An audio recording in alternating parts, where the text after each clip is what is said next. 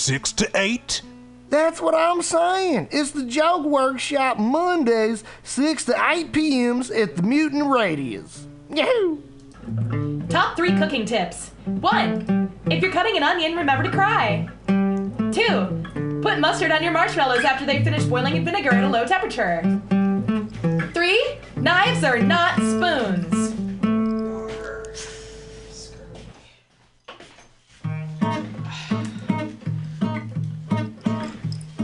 Wheeler Circus is in town. It's time for a train ride. The best circus town train rides are the dependable ones that'll depart and arrive on time. The ones that'll take you from clown to trapeze, quad to elephant, see? See ya. But come on the train with the circus promise. It's intense.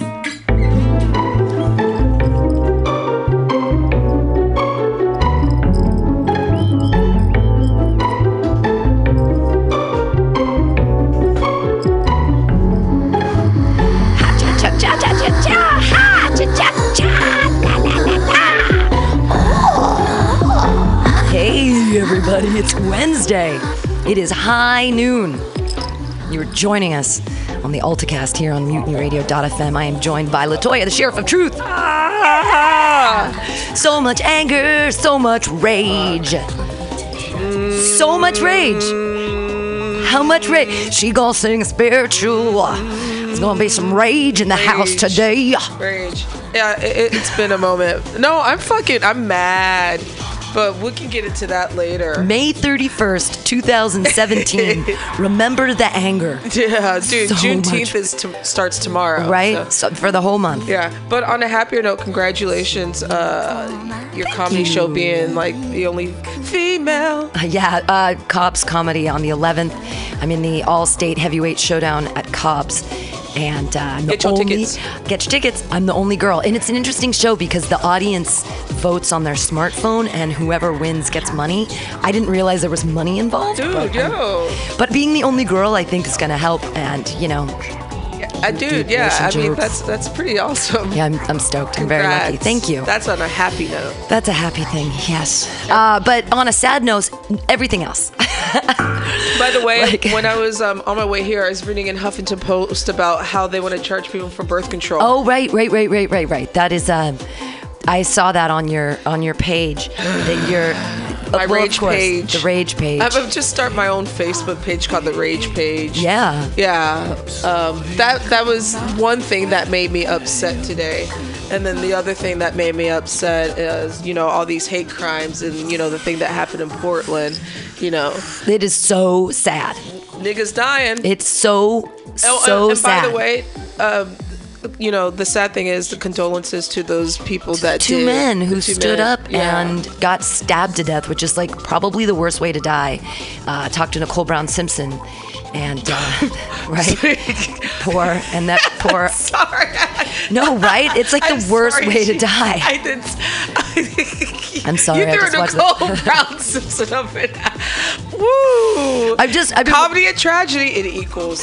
The thing is that I've been watching a lot of terrible death things on Netflix, anyways, and a lot of things about killing and one of the worst ways to go has to be either a hammer to the head where they blow out your head, but you're still alive for 22 minutes. Ugh! I've been watching too many murder shows, and I'm just I'm bereft for the families and the people, and I really think this heroism comes from this sort of YOLO mentality. Now, stick with me on this one. 9/11, a lot of people were on a plane. There were box cutters. Everyone freaked out. There were heroes on that plane too. Right, but yeah. I think a lot of the kids that grew up in that time said, "Oh, I would have fought someone with a," you know, they'd be like, yeah. There's this hero mentality of YOLO. I'd fight those guys with box cutters. And I think that mentality kind of was what happened on the bus. Yeah. I can be a hero. I'm not afraid. And then it's what? Well, a knife. You've been on a situation, even on a bus, when, you know, you see someone being disrespectful and you're like, yo, you need to calm it down and stop that. And, you know, you don't even realize it. It always escalates, though. Then it's you talking to me? What are you saying to me? And I'm I'm just saying, can we all be nice? Yeah. And then it becomes a thing. I got an orange thrown at my face not too long ago. That's an assault. Yeah. By these little asshole kids. And that's when you call the cops and you teach young children that you cannot assault people in public. Spitting is an assault. Throwing an orange is an assault. Cutting people is murder. But I mean, where have we... What is going on in our society that we're stabbing people on the bus? You remember, you know, I was talking about this race war at one point in time, and it's actually starting to happen. And I didn't want to kid about it, or I was kidding, I thought, but... The picture of the guy, it looks like they beat his ass. He looks scary, but he looks like he's had his cheek broken before.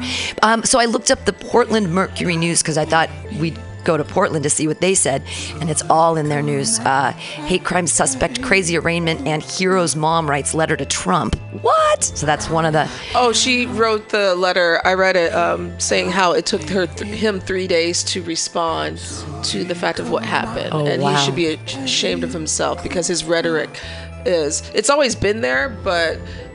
It's now exploding. You call it terrorism. I call it patriotism. That's what that motherfucker Jeremy Christian's arraignment was raucous. Christian.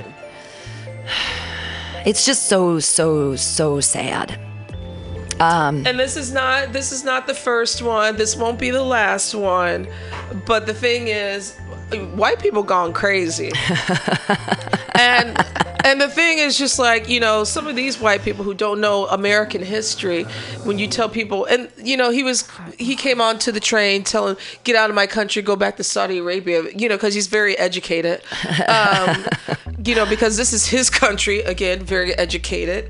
And, you know, he's telling these brown people to get out. And Saudi Arabia is just a country. There's a whole region of Muslims all over the world. Right. So, you know, the ignorance. Here's what they said. Here's what authorities say happened in Friday's vicious mass stabbings. Okay, Jeremy Christian was taking pulls of sangria when he walked onto a Max Green Line train. Oh wait, he was drinking sangria? He was drinking sangria. Okay, first of all, sangria. Yeah. There we go.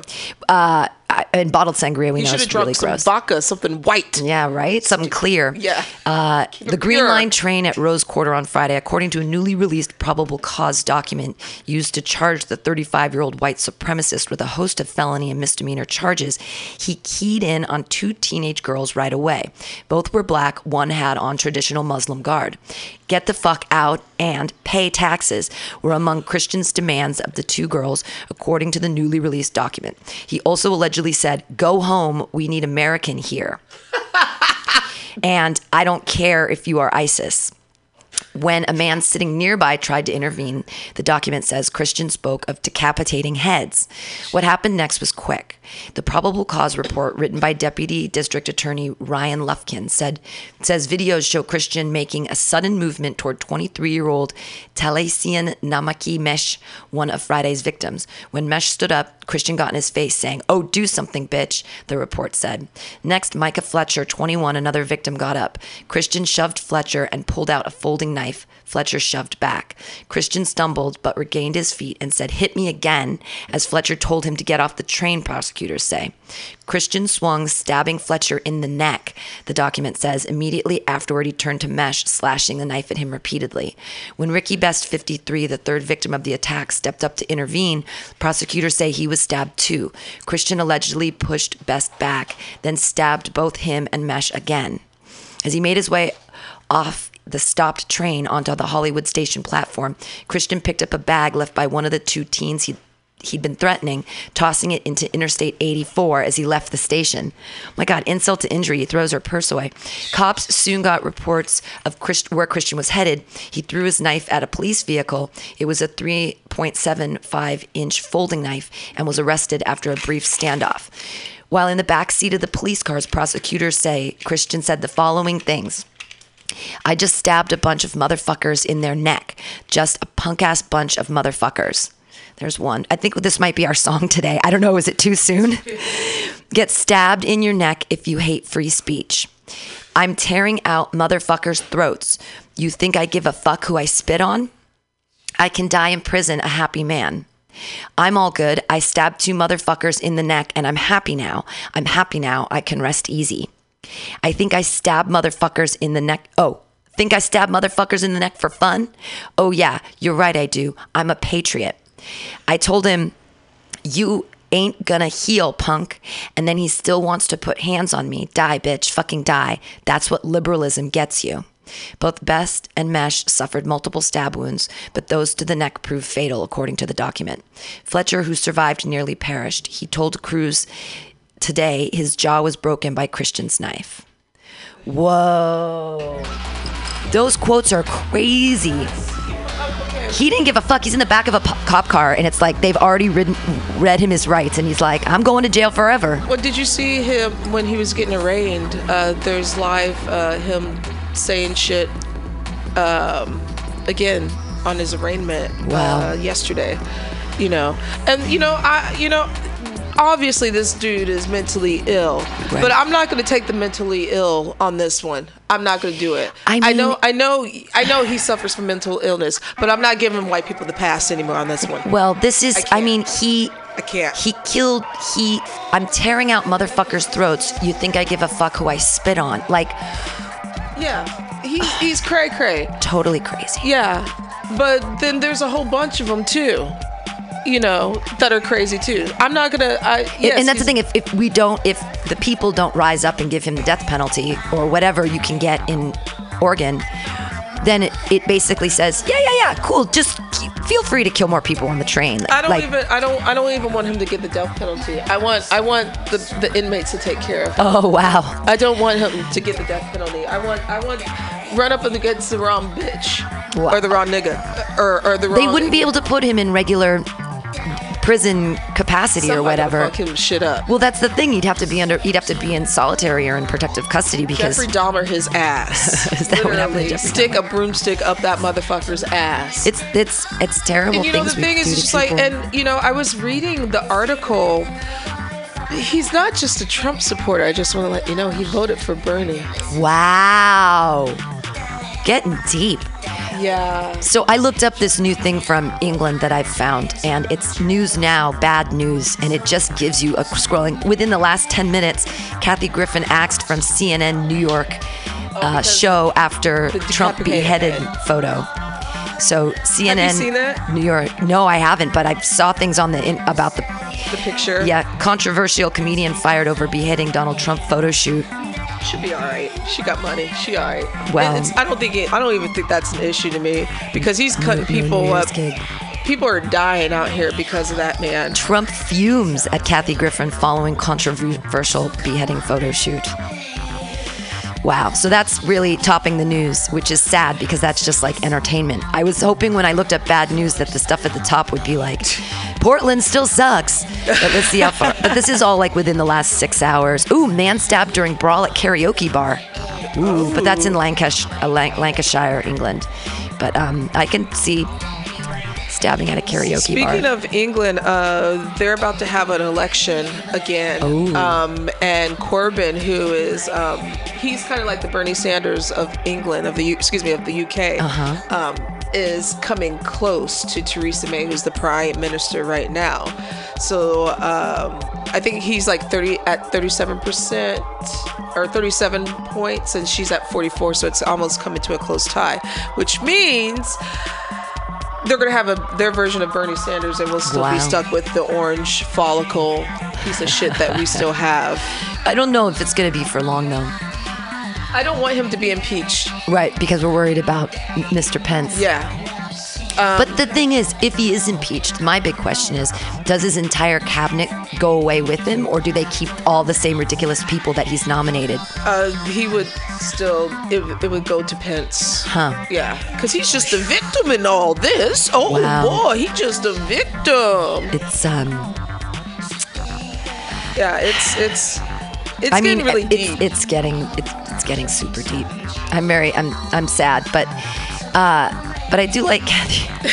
So there's the picture. Wow, it's pretty disturbing. It's grotesque, but whatever. It don't bother me. But she's funny. I mean, I don't think it was funny, but it doesn't bother me. It really doesn't, because there's so many other issues to worry about. It's just look over here, look over here. Distraction. Right, look, there's the beheading over here. Oh, yeah, drugs, bad. Still, Jeff Sessions, who is another devil. And just the whole Kathy Griffin. But is there? That's the thing. Is that okay? You said that there is evil. Like, and I've been watching Twin Peaks too, so I'm like, there is unspeakable evil in this world. Yes. And it's coming to a forefront. And where are you now, Agent Cooper? Where are your dreams? And how will you solve this one? I've been watching the old ones. Oh, you've been watching the old ones? Yeah, because I just wanted to watch the old ones before I get into the new ones. That's actually really smart. I had to fall in love with Agent Cooper again. He's so good. I still think he's such hot. A good man. Oh, absolutely. Kyle okay, so the sad thing is that I keep staring at his terrible quotes, and I'm like, this would be amazing, but I really think this is the first time where I'm going to say, hey, Pam, too soon. Yeah, your satire is too soon on this one. You're not allowed to turn, although it's all here for us. It's all quotes. It's all here for us. But I just think it's too disrespectful. It's still it's too soon. I mean, I feel you. I feel you. But I just... We can't do it. We can't. I was thinking more of like Jared Kushner or the Trump kids. Right. Sure. Yeah. But all this arraignment stuff is free speech or die, Portland. Wow. I mean, it's maybe in a while, maybe in the future, but not now. But free speech or die, Portland. That's the name of the song. God. I mean, there is just something going on, and it's really sad and sickening. Like, even a couple days ago in the Texas Senate, there were protesters, and one of the Republican senators, Rinaldi, said, I'm going to call ISIS, because all the protesters, of course, they're mostly brown and some black and speckles of white, but he saw more brown faces, so he wouldn't call ISIS. Not ISIS, excuse me, ICE. Well, no, but that's the thing is that there were actually 30,000 Muslims who got in the streets and protested ISIS this week. Oh, yeah, that happened too. So that's like Muslims saying, this is not all... okay, you can't blanket and say, well, all the Muslims are ISIS or whatever. That's just ignorance. And they're coming out saying, like, we don't like ISIS. We don't like terrorism. We're just people. We just happen to believe this particular religion. All of us, just like you Christians, believe this weird thing, Just like the Jews believe these weird things, Right. And then there's the people that sit in quiet contemplation. Whatever. Let's just all... be cool to each other. I think people need to fucking read a fucking book. Yeah. Pick up a fucking book, you fucking ignorant son of a bitches out there. Absolutely. I mean, seriously, you want to talk about some motherfucking American history? Don't tell motherfuckers who are brown to get the fuck out of my country. You take your pilgrim ass back to your motherfucking country. And by the motherfucking way, Mexico, California was part of Mexico. Yeah. Texas, you take your motherfucking ass home. And you know what? Here we go. Let's talk about black people. You can't tell us to go back to where we came from. Oh, yeah. You know why? You shipped our motherfucking asses here. Right. Okay? And not even that long ago. It was like less than 200 years ago. Oh, and then, okay, and for those fucking mix out there, you Irish folk who were once niggers at one point in time, yeah, I'll call y'all niggers because you once were. Read a fucking book. Well, but here's the thing. So history is important, and reading, even trying to do nonfiction accounts of the lost histories of the people that were here. But even better is if people pick up fiction, because through reading a story of fiction, you can empathize with the main character, whether they are Muslim or black or Native American or English or whatever. Whatever stories that you read teach empathy, because you as yourself are able to immerse yourself in a world through a first-person character narrative of someone else, and that teaches you how to be more human, because you're able to have empathy, because you're able to understand allegorical fiction and what's going on in other people's lives. So when a misogynistic white dude reads some feminist literature, maybe they can, or you know what I mean? So if someone, when you read Native Son, it is it's an amazing book with bigger and the whole what was going on in the time of the 1920s and the rampant racism and how it caused this huge murder, but it was like accidental, but it was his situation that anyways. It's a book about empathy, and if people could start reading fiction again, I feel like it would save the world. If people can fucking read a book. People, I'm like, you have even congressmen in Mississippi talking about because they're trying to take down the Confederate statues. They're not throwing them away. They're putting them in a fucking museum. So cool down, you racist white folks out there. He said, basically, he's a congressman in Mississippi. I don't remember that fucking racist's name. You can look him up. But he said, whoever decides to like take care or take down our Confederate statues and monuments here in Mississippi deserves to be lynched. So now we're bringing lynching back, which it never went away. That's true. But I'm just saying, this shit's rapid. And the thing that I was talking about in Texas on the Senate floor, the guy Steven Palazzo. Yeah, that fuckface in Mississippi. The White House today as he's signing the law, the natural. But I don't see. I wish I could know about these statues. Oh, I put statutes, not statues.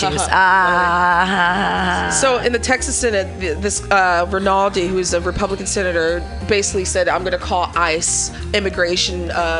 On these protesters. And then there was a scuffle that happened on the Senate floor, and he told some of the Democratic congressmen. It's actually Karl Oliver is the guy. Oh, this is the racist fucking Mississippi. We're going from one racist congressman to another. Mississippi lawmaker is under fire after calling for the lynching of leaders who supported the recent removal of Confederate monuments in Louisiana. Mississippi State Republican Karl Oliver went on a diatribe about the controversial statues in his neighboring state, which have been taken down in recent weeks. The destruction of these monuments, erected in the loving memory of our family and fellow Southern Americans, is both heinous and horrific. If the and I use this term extremely loosely, leadership of Louisiana wishes to, in a Nazi-ish fashion, burn books or destroy historical monuments of our history, they should be lynched. Let it be known, I will do all in my power to prevent this from happening in our state. Lynched. That's really, really horrible. Just lynched. I mean, well, but see, but and lynching is. It goes beyond horrible because you're basically, especially in the United States where we say that you have an access to a trial by jury, it's basically saying, no judge, no jury, you're dead. We say that you're dead.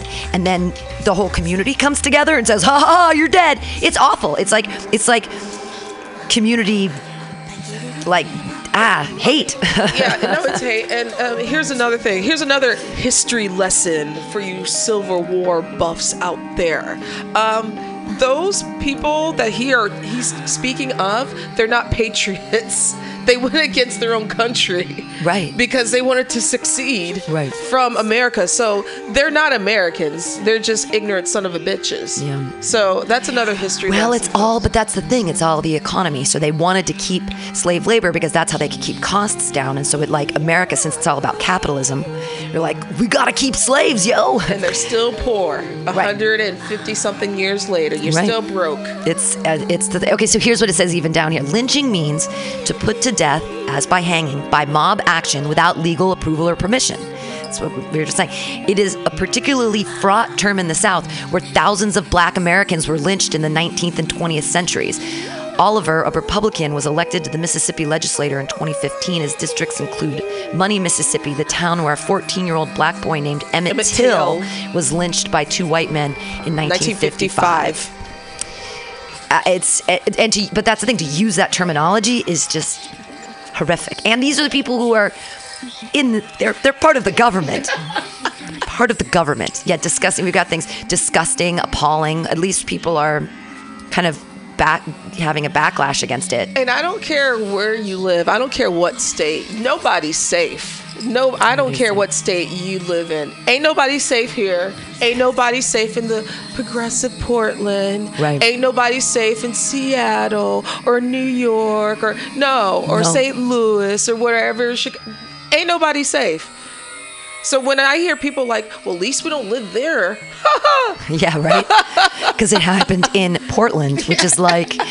I mean, look at Portlandia. It's like the bastion of we make fun of it because it's funny because of put a bird on it. Yeah, put a bird on it. You know, how liberal and all, but it's very white too. But also, you know, it's so progressive. But this shit happens, in your front yard. Right. Fucking hate this country. Right. It's really scary. So to our gnarl news, sad things happened. Let's go to birth control. Why not? Let's go there now. Yeah. All the things that affect us. We're like, and there's so many. All right, white women, let's go. Yeah, can we take up arms against our oppressors? Well, actually, and that was one of the memes I saw today that was, if women took up arms against their oppressors for their own reproductive rights, the government would immediately ban assault rifles. True. So this is Washington. A draft of the Trump administration's new birth control coverage exemption has leaked, and it is far more wide-reaching than had been predicted. The new rule amends the Obama administration's coverage requirement to allow any employer, school, or insurance company to opt out of covering contraception due to any moral or religious obligation, Vox reported Wednesday. Even a massive for-profit company with no religious affiliation will be able to deny birth control coverage to their female employees. This rule would mean women across the country could be denied insurance coverage for birth control on a whim of their employer or university, said Dana Singer, a spokeswoman for Planned Parenthood. It makes a farce of the Trump administration's so-called women's empowerment agenda, and it endangers a woman's ability to make the most basic and personal of decisions when and if to have a child. In the Affordable Care Act, the Obama administration deemed birth control an essential health service and required most employers to full range of contraceptions in their insurance plans at no cost to women. The rule carved out an exemption for houses of worship and an accommodation for religiously affiliated nonprofits, but the Trump administration has decided that requiring anyone to cover birth control violates religious freedom. Expanding the exemption removes religious and moral obstacles that entitles and that entities and certain individuals may face who otherwise wish to participate in the healthcare market, the administration said in the rule. That's like a expanding the exemption removes religious and moral obstacles that entities and certain individuals may face. Oh, I see. Because before you had to be religious, and now they're saying for any reason you can just say Hobby no. Lobby, like they wouldn't, yeah, because they're Christian based. Corporation. The contraception mandate currently guarantees coverage to more than 55 million women. Before the law went into effect, more than 20% of women of childbearing age had to pay out of pocket for contraception. The coverage rule reduced... They keep wanting to make me listen to things. The coverage rule reduced that number to 4%. It has contributed to an all-time low in unintended pregnancy and the lowest U.S. abortion rate since the procedure became legal in 1973. Wow, that's really interesting. The rollback of the rule will go into effect once the Office of Management and Budget approves it and a 60-day public comment period ends. Conservative groups applauded the move. The Family Research Council President Tony Perkins commended President Donald Trump for reversing the devastating trends sent by the last administration to punish charities, pastors, family-owned businesses, and honest, hardworking people simply for living according to their faith. Nigga here. Progressive legal advocacy groups, including the Center for Reproductive Rights and the American Civil Liberties Union, are threatening to sue the administration over the new regulation. Any rule that allows employers to deny contraceptive coverage to their employees is an attempt at allowing religion to be used as a license to discriminate, ACLU spokesman Louise Melling said in a statement. We'll see the Trump administration in court if they try to follow through on these plans.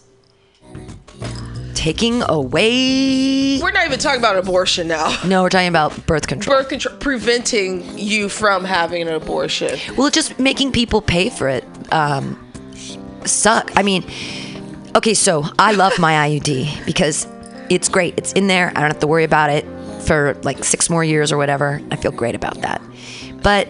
It's not even just about protecting yourself from like having children, what have you. For some women, it's a hormonal thing, right? And it's some women it helps with well, you have to have your menstruation. You know, it helps with the cramps. It helps if you have ovarian cysts. I had to be on birth control for a long time because it suppresses ovulation. And when I would ovulate without birth control, and it happened recently. Basically, my eggs don't fully release sometimes from the ovary, and then they turn into cysts and they grow into weird things like teeth and hair. They're non-malignant. But your grandmother... Terraform. She had one too. Well, yeah. It's just a thing. It's just like our ovaries don't fully release eggs. They're like, don't have children or whatever. I don't know why my ovaries talking like that. But so I was on birth control to suppress that so that I wouldn't continue having to have operations to take out the cysts every couple of years, So, yay. But men don't know that shit.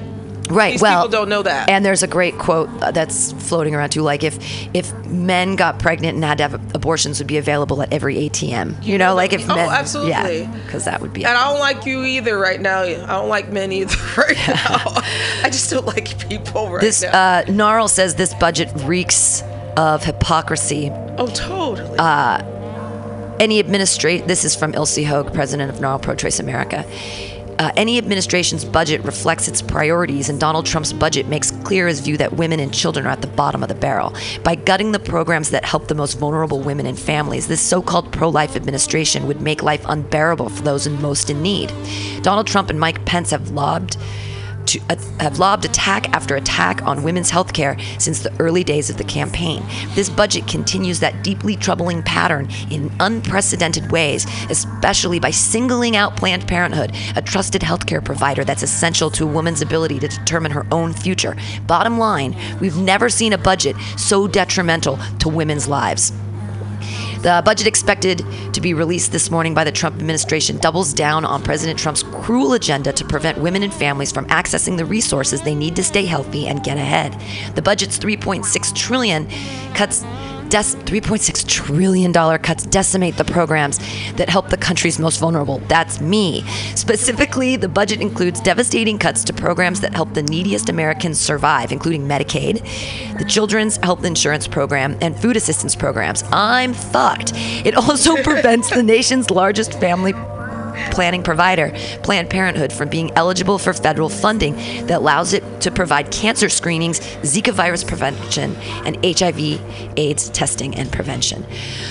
I know. Hey, great, cut my food stamps because I'm a small woman-owned business trying to facilitate free speech and community in San Francisco. And I barely make any money. But enemy. Cut everything for me. Cut art, taking away a woman's ability to choose whether or not she wants to have a baby is fundamental to her future and to the economic future of Americans as a whole. Because if you don't want to have a kid and you are economically forced into this way and then everything is cut, what are you going to create? You're creating a clusterfuck storm. It's like they want the class war. It's like they're breeding the class war. They're literally breeding us for a class war. We are the new cows. Dude. Are we going to start eating babies? Because that's where, I mean, maybe that would be. I just don't understand. Okay, because, the whole thing, what it boils down to is money and tax cuts. We know what that means. So the 1% can get their tax cut. That's why they're cutting all these programs. But here's the funny fucking thing about their tax cuts and them wanting to be so fucking greedy. Yeah. What you gonna do with all that money when there ain't no Earth, where right. there ain't no planet? Right. But yeah. You can't bring it down. I mean, you're killing people. Right. You're literally killing people, and you're forcing people into things that they don't want to. Excuse me, women into right. things that they don't want to do, and when they're. Precautions where we can prevent this, and you want to take that away. Science is great. We've figured out a way. Fucking fun. We've figured out a way so that women don't have to be saddled in the home raising children all the time, so that we get to go to school, get educated, help the economy. We can be people and not just humans or females. Like, I'm sorry.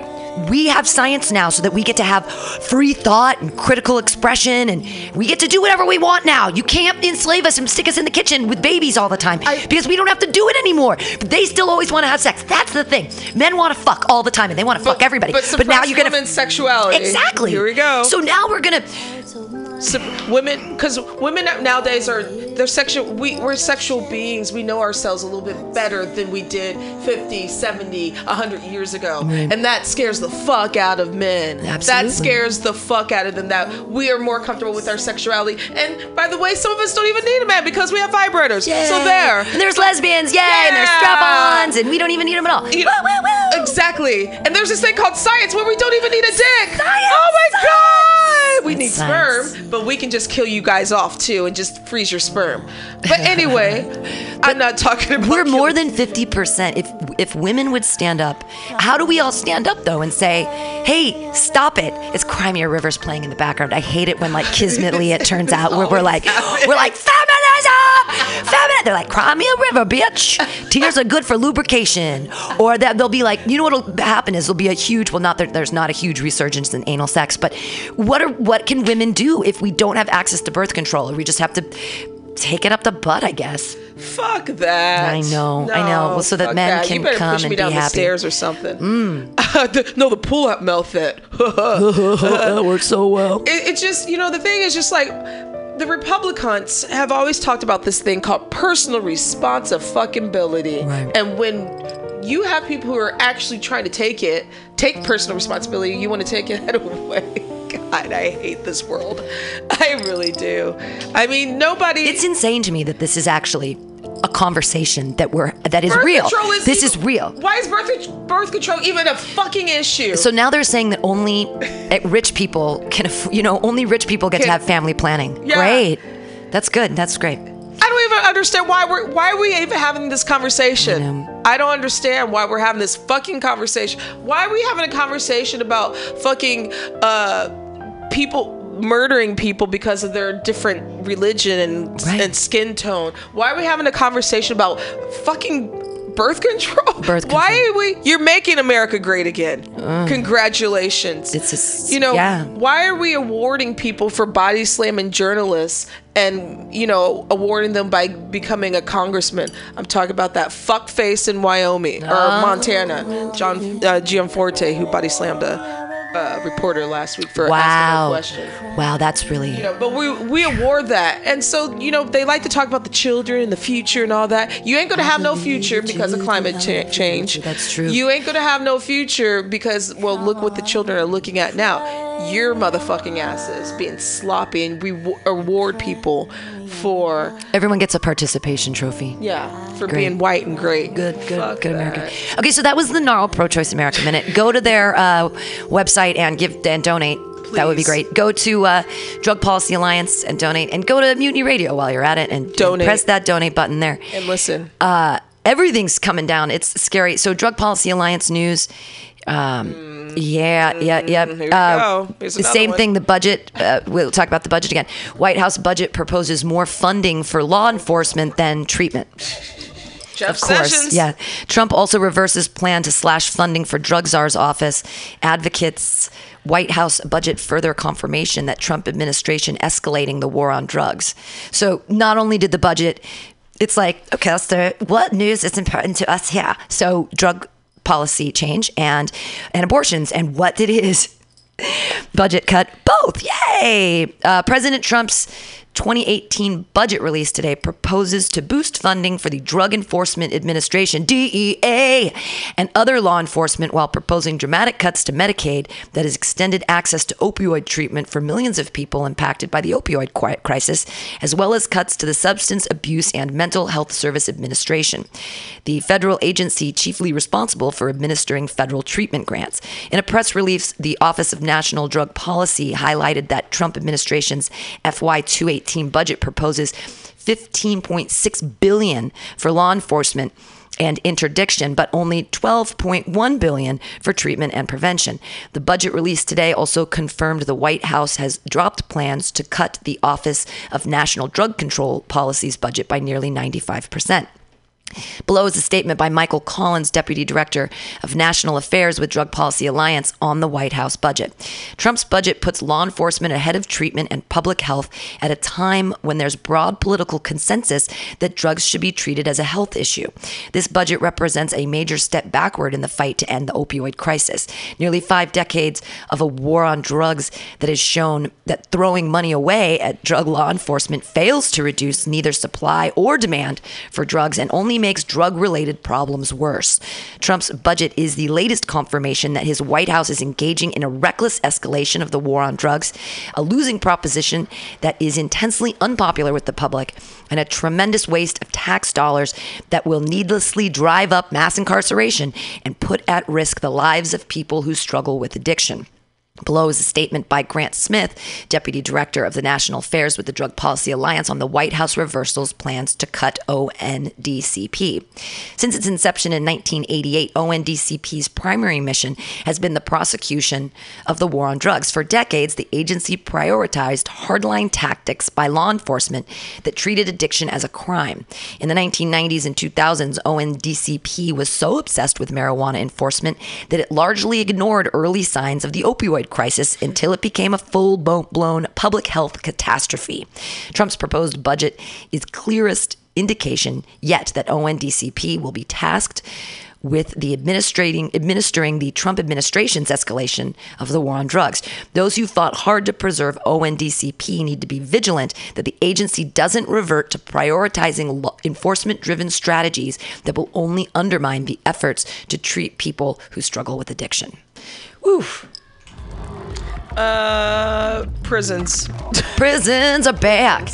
It's like everything, it seems like everything that the amazing Obama did is being reversed. Like they're trying to wipe the slate and say that nothing, he didn't exist. And it's like, there were really, really good things that he did. He did really, really, really good things for the majority of people in the United States. You know what the United States is? A lot of people. And all this is happening is for his rich motherfucking friends. And it sucks that we're letting them take over the country. And when is the class war coming? I don't want to fight, but they have all the guns. Who are we going to be fighting when we're fighting ourselves? If we're fighting neo-Nazis within ourselves on buses and trains, how can we fight the government? They're having us fight each other, and then they're going to come in with martial law. I've been saying this for a long time. They're going to fund a new class war or a race war or whatever's going to happen so that the poor will fight each other, and then they get to come in and martial law, and then we're all slaves again, because we have no choice at all but to stay in our houses or do whatever they say. And you poor dumb white folks who are Trump supporters out there, congratulations. This means you too. But the thing is, the sad thing is, y'all will never be woke. That's the sad thing. Y'all will never get it. Well, will they not? What has to happen for the people to get woke? What has to happen for the upper middle class like my brother and his rich Christian friends? What does it take for them to say, oh my God, I'm a person just like these people? Like, when do we all why do we have this class echelon in our heads that people with money are better than people without money? I don't know. My friend just came back from South Carolina, and she said she was in the suburbs of South Carolina, and the weirdest thing was that there was no culture. It was like, do they want to go to the Chili's or the TGI Fridays or do you know what I mean? Oh, and when they went into these places, because she had to, because she had a per diem, and there just wasn't any culture or food. Everyone working in that suburb was black. She was saying, like, not like everyone, but pretty much. Pretty much. So all of the white people eating their stupid, fat, whitey food that comes out of a bag that's made in Kansas City, even though they're in South Carolina, right? But it's the black people that are working the... I mean... You're on point. You're on point. It's just... It's crazy to me. You're so white bread. Right, well, so I just read this book of the history of white bread in the United States, and actually worldwide, and funny enough, Bimbo has taken over as the white bread producer in the world. But white bread is so weird because it's kind of a disgusting product, but there's this mythology behind it through advertising where it's become... We took Mexico, which was a corn tortilla thing, and they all eat white bread now. How? Because of like marketing, and it's crazy, and it's about excess wheat and gluten and all this stuff I've been reading about. The wheat. I thought that fucking corn is the enemy. Thank you, Omnivore's Dilemma. But it's not just that. It's actually wheat too. It's like we've been systematically killing our people for industrialized farming, and it is so sad, and we're finally starting to see the connection between all of our diseases and all our weird stuff and the foods that we eat. Because are we stupid? Like, we are. I'm sure that funding animals. I'm sure that funding by the FDA got slashed too. Right, and the kids, the food for the kid, all this stuff. What our bodies are what you put in, that's what comes out. So if you put shitty shit in, you get shitty shit out. Well, look at our President Cheeto's diet, for example. Yeah. You know, his diet loves the Mickey D's. He loves and Kentucky Fried Chicken, like stuff that just no. He's fat. By the way, he's a fat fuck. I just want to let you know that. Them suits are... He ain't fooling nobody. That nigga fat. He's wearing Spanx. Wouldn't that be funny? Yeah. He's got his Spanx on. You crack him open like a Pillsbury Doughboy. He ain't fit like Obama. He could never touch Obama. You know. That's why I say we bring Obama back. Can't we like rise up and be like, bring Obama? I want him to be the king. Hey, fuck democracy. Obama for king of America. I'm in. You're in the United States of America. I don't want to say America because that would mean like Mexico and technically South America's America too. So I could, you know. I want Justin Trudeau, the Prime Minister of Canada. I want him to be me. Make him a king. Yeah, I want him to guide me in all the right places. This is the last thing that we'll talk about from the Drug Policy Alliance. DPA's Grant Smith connects the dots between Trump, the drug war, and much more. This is actually a blog, so just in case you missed it, the New York Daily News published an op-ed by DPA's Deputy Director of National Affairs, Grant Smith. The piece takes an intersectional approach to analyzing America's addiction to the war on drugs. Smith connects the dots between President Trump's friendly talks with Philippines President Duterte, who is known for extrajudicial killings of over 4,000 drug users, and President Trump's tactics of combining people's fear of the opioid crisis with anger toward immigrant groups. In addition, Smith analyzes the harm of the war on drugs, what the war on drugs does to the taxpayers, Trump's push to eliminate health care for millions of people who are at risk to opioid dependence, and the utter failure of heavy drug criminalization. Smith compares the current political policy to that of the Nixon administration by arguing, whether he knew it at the time or not, Trump's call for a border wall to keep drugs and immigrants out of the country came straight out of the same political playbook that President Richard Nixon used when he declared the first war on drugs more than 4 decades ago. By launching a war on drugs, Nixon was able to declare war on entire communities that he despised. Looking at the war on drugs within the context of immigration policies, the border wall, public health, and economic sensibility provides a holistic view of how the war on drugs has been devastating to many different aspects of our society. Smith closes the piece by saying, authorities haven't been successful at keeping drugs out of maximum security prisons, let alone the 3rd largest landmass in the world. No border will impede the illicit drug trade, and no escalated federal enforcement effort will reduce the demand for powerful narcotics.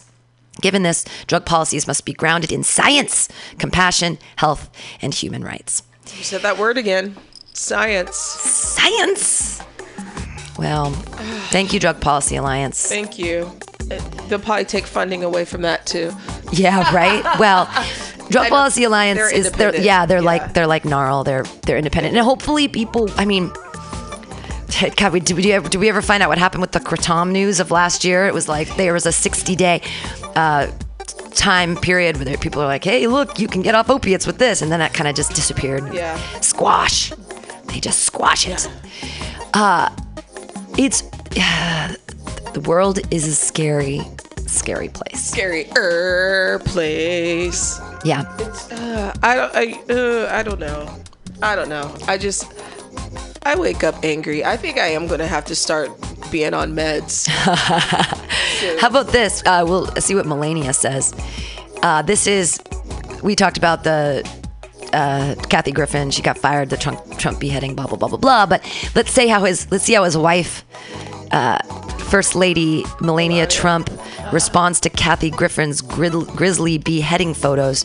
First Lady Melania Trump responded to the uproar comedian Kathy Griffin kicked up on Tuesday after images from a shocking photo shoot she took part in emerged online. The photos and accompanying video show Griffin holding a blood-soaked effigy of President Trump's severed head. A backlash ensued almost immediately as the photos spread on social media. According to reports, 11-year-old first son Barron Trump saw the images on television and thought it was his father's real severed head. Uh-huh. On Wednesday morning, Melania Trump issued a brief statement questioning Griffin's mental health.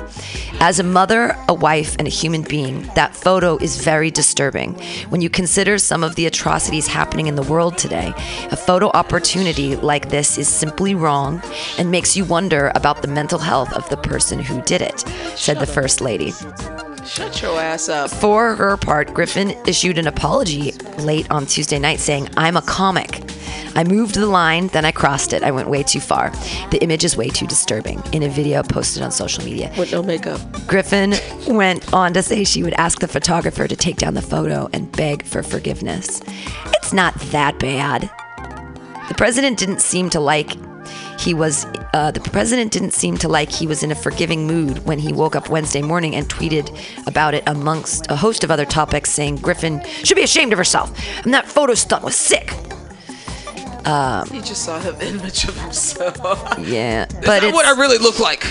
It's she has red hair. He has red hair that's red. I mean, I get it. That's the thing is though that I'm of the comedian thing where I'm like, okay, so we're not going to cross the line today, as we could, but we're not going to. I don't mind crossing the line, but it is. I mean, if it was a joke behind it, I would see like her. Well, this is satire. I mean, it's scary because it's also like, I mean, it's. But here again, I mean, he's killing people left and right. I mean, seriously, or he's going to, or the administration is. Anderson Cooper didn't like it. He said it was disgusting and completely inappropriate. Whatever. You know what? Fuck them.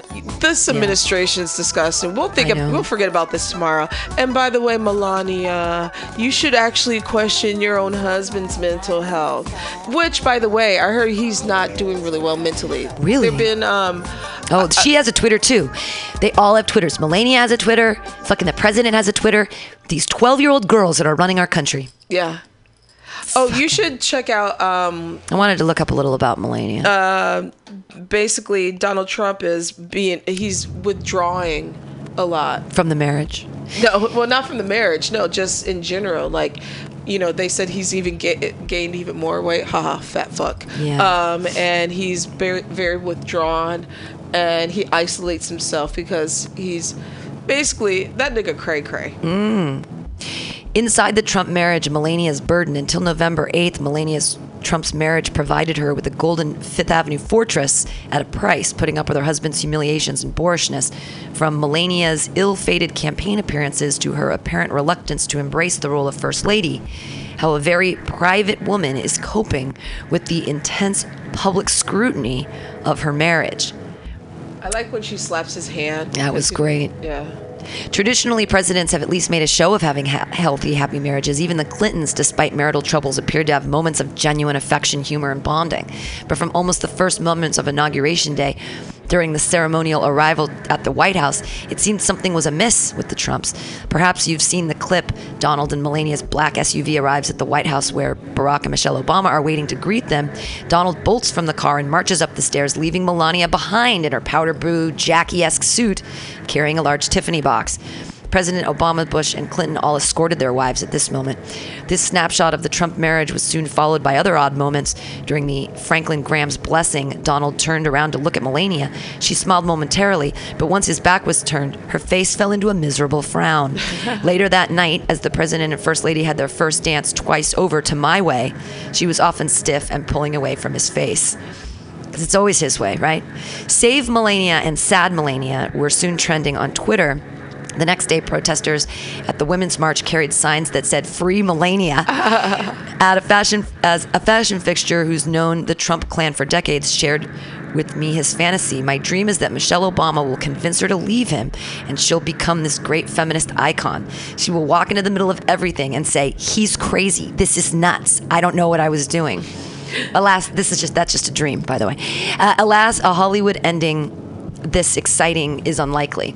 After two high-maintenance wives, Donald Trump seemed deliberately to have chosen his third woman, who would be both a bombshell and a cipher, a physical testament to his manhood and amazingness. She would be decorative and polite, not needy and annoying. "I'm not a nagging wife," Melania has declared a couple of times. Her manifesto. According to some of Trump's friends and associates, she has stuck to it. For a quick primer on some of Donald Trump's failed relationships, professional and personal, take a look down below. She enjoys her role of stepping back and letting him take center stage, said decorator friend William Eubanks, who spent Thanksgiving with the Trumps at Mar-a-Lago, along with the romance novel cover Fabio and boxing promoter Don King. According to Lisa Beitner, who did PR for Trump Model Management when it was launched in 1999 and became a friend of the couple's, Trump found Melania the perfect mate. "She doesn't make waves," said Beitner. "She speaks only when spoken to. She's just very sweet. Except in public, when called upon to defend her husband's demeaning attitude toward women or to be a mouthpiece for some of his offensive claims, such as birtherism." And yet, woefully pliant as Melania may be, even she may have a breaking point. Over the course of reporting this story, which her close friends declined to talk, an uneasy picture has emerged of their marital union. Melania's unhappiness and the couple's apparent lack of closeness are becoming more noticeable, despite assurances from her spokesperson, Stephanie Grisham, that Melania is embracing the role of First Lady. Most signs point to a distinct lack of interest. And while Grisham says Ms. Trump plans to move to the White House once their son Barron finishes out the school year, there have been indications that she is not in a particular rush. Then it goes into her past about how this is like, you know, whatever, Melania. She was in Paris and Milan in '95. She was Metropolitan models. Yeah. What, do they talk about how... Melania Navs, the determined daughter of a former Communist Party member, grew up in Slovenia, where she and her older sister Ines learned from their parents' ambition for upward mobility.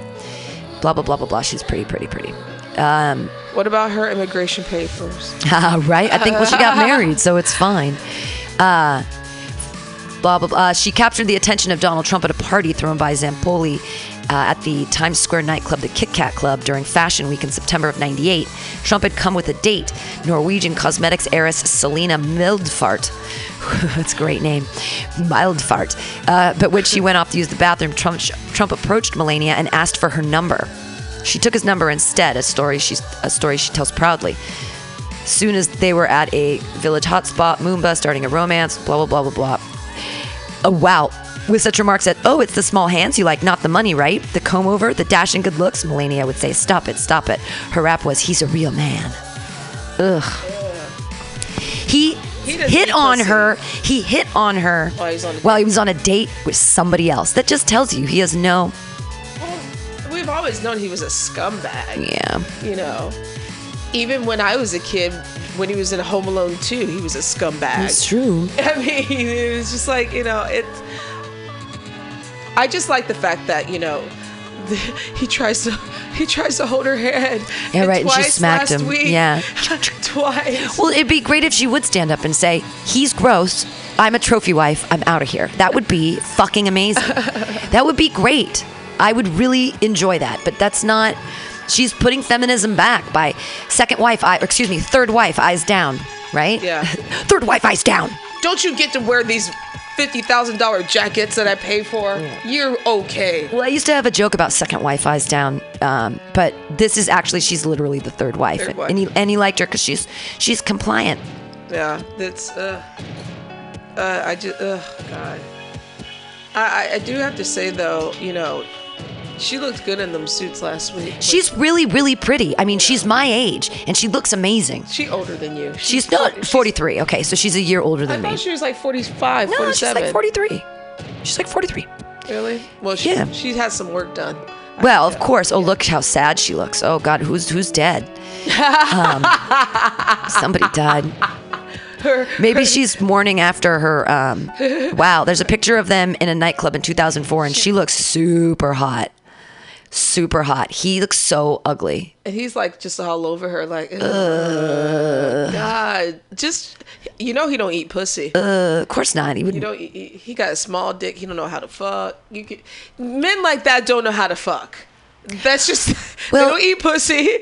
They don't know how to fuck. They have a small dick. Well, I calls it as I sees it. Well, he does. I mean, poor Melania. She really. I mean, does she sleep with him? Does she have her own bedroom? She know what she got herself into. Whatever, bitch. I don't feel bad for you. You and your small-minded child. Yeah, I'm talking about Barron. I don't care. I don't give a fuck anymore. Fuck that family. Bunch of. They make the mob look bad. They make the mob look good. Yeah. Thank you. Just getting heated over, and then I know we're getting. And he fucks his daughter too, Ivanka. Well, she's really pretty, but that's the thing is, it doesn't matter what people look like.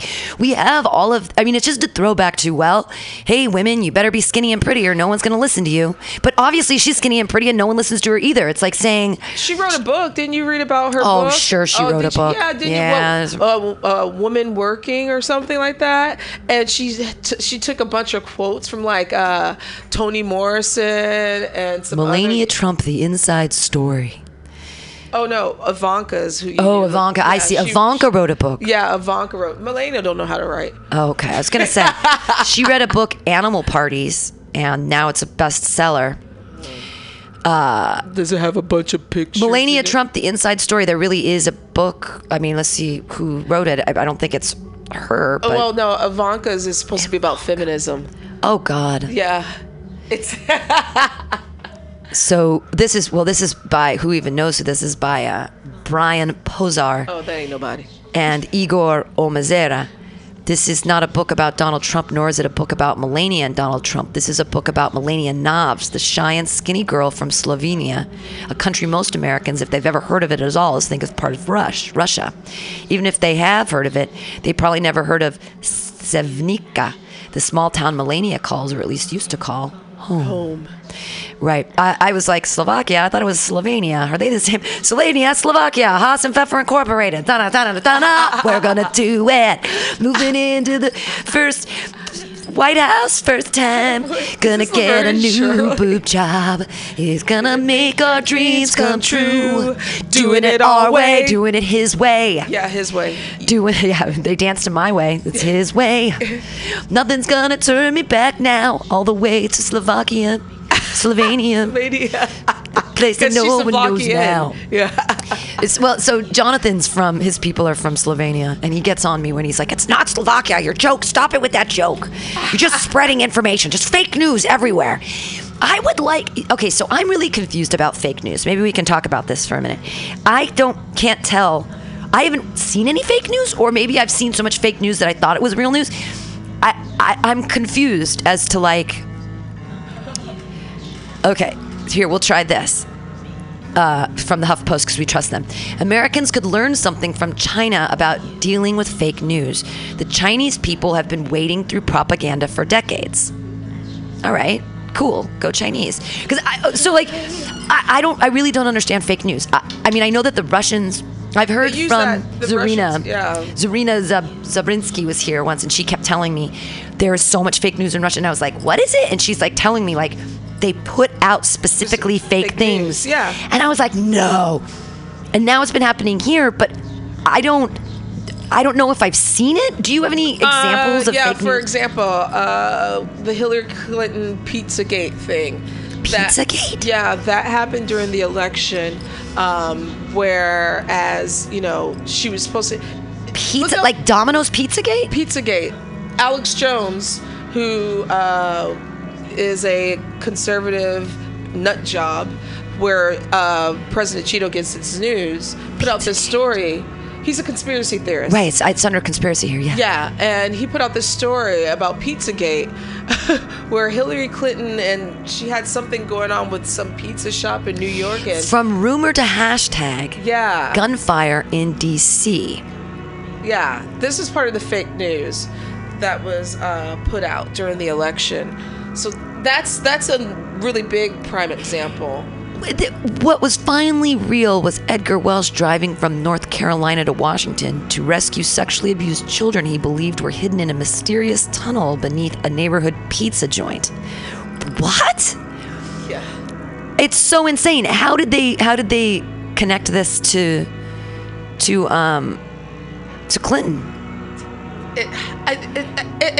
I don't know. I get it either. It just had something with that, maybe like her campaign, I don't know. Yeah, pedophilia ring and Hillary Clinton is at its center. Yeah. The rumor was retweeted more than 6,000 times. So it was something that was completely ridiculous that someone made up, and then it became a thing. Yes.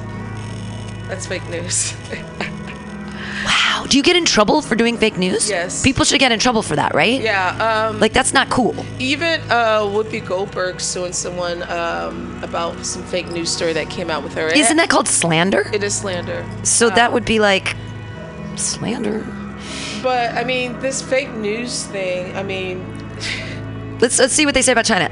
Editors at China's leading nationalist newspaper Global Times don't often sympathize with the United States, so it was notable when the paper joined Americans last fall in scolding Facebook for spreading fake news.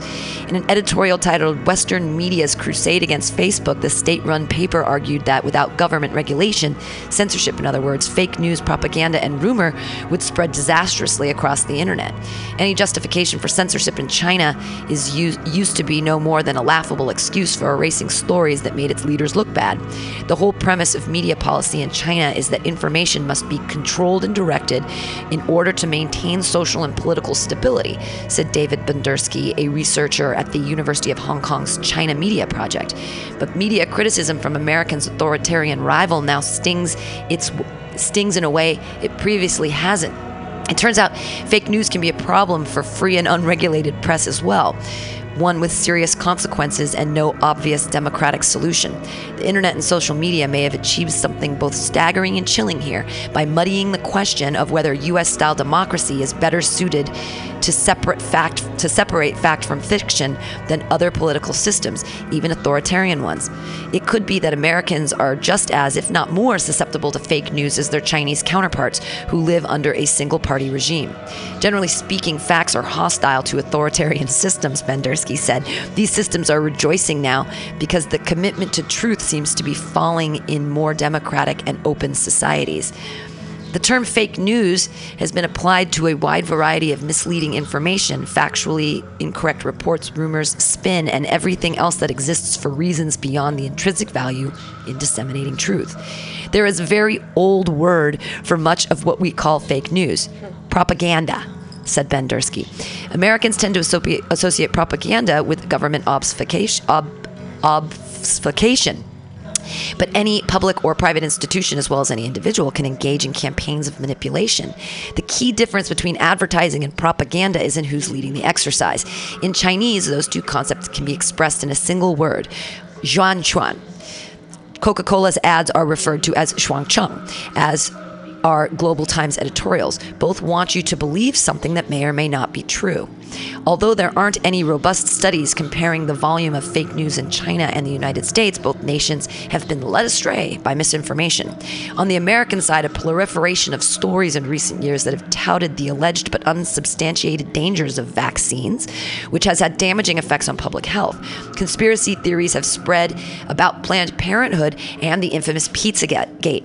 U.S. fake news has even seeped into China, including the Seth Rich conspiracy. What's that one? You've heard about that one? Yeah, that's the DNC. This gentleman who worked for the DNC was murdered and robbed. And so now Fox News has been using these conspiracy theories saying that the DNC had him murdered and what have you. And that's bullshit. And his family is still, this happened last year. And his family is, I think they're about to sue Fox News. Because this conspiracy theory. Right, it says, instead, the family and friends that Rich left behind have seen their grief magnified as a result of a gallingly persistent bit of fake news. Rumors hatched in some of the internet's dodgier redoubts were provided by a megaphone by irresponsible right-wing media organizations, most notably Fox News, leading to a week of dubious, unhinged reporting that tortured Rich's family members until they were forced to speak out about it. And to the surprise of no sane individuals, those outlandish claims have fallen apart, leading to multiple reactions and a sudden vacation for Fox News primary purveyor, Sean Hannity. Yeah. The whole ordeal has been entirely emblematic of the surreal media universe that Donald Trump era has ushered in. On this week's edition of So That Happened podcast, HuffPost reporter Travis Waldron, who covered the way in which internet rumors became a Fox News spectacle in multiple dispatches over the past week, joins the show to talk about how it came to pass that a baseless claim that Rich had been killed on the orders of a prominent Democrat leaking DNC emails to WikiLeaks became a news story. That's okay. Disgusting, right? Right.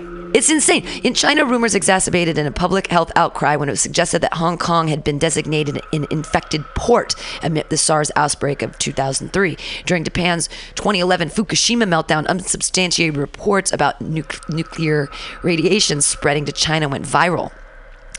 Although in that Fukushima thing, like 300 Japanese fishermen got ball cancer 3 months later, like all at the same time.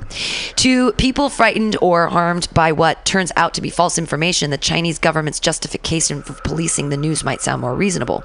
Orion Lewis, a Middlebury College professor who studies China's brand of authoritarian media, argues that censorship can be driven simultaneously by pure and sinister motives. I don't think the Chinese state uses it as positive regulatory role for its political repressive role, Lewis said, but I also also think you can't say that positive regulatory rule doesn't exist in some shape or form. Blah, blah, blah, blah, blah, blah, blah, blah, blah. Because they know everybody out there is spinning misinformation to them. The Chinese are more careful in how they consume information. So yeah, are we just dumb? We just believe everything now. Is that the problem? Yeah. Because if it comes on a Facebook feed, we're like, that's true. Yeah. You remember your parents told you not to believe everything you see on TV? Oh, right. Yeah. Mm-hmm. Everyone believes everything they see on their computer. Right. Well, and then we get back to like, who's the purveyor of your news? So if you go to, you know, Google, or if you go to Yahoo, or you're doing one of those, like on my iPad or on my Samsung pad, whatever the fuck it is. I call it Tabba. It's Tab A, and so I call it Tabitha, Tabby for short. Anyways, whenever I swipe, I accidentally did it once. I swiped left instead of right on something or whatever. And all of a sudden it gave me all this news. And I was like, oh. So it's just another curator of news. And I don't know if they're going off I don't know if they're creating an algorithm based off the things that I search for what news they want to give me, or if it's just they're providing new, like, I don't know what skew every outlet is putting on their news, right? So I know that Fox News is putting out a horrible right-wing skew. Got it. Stay away from that. Or unless you want to know what the enemy's doing, go check it out.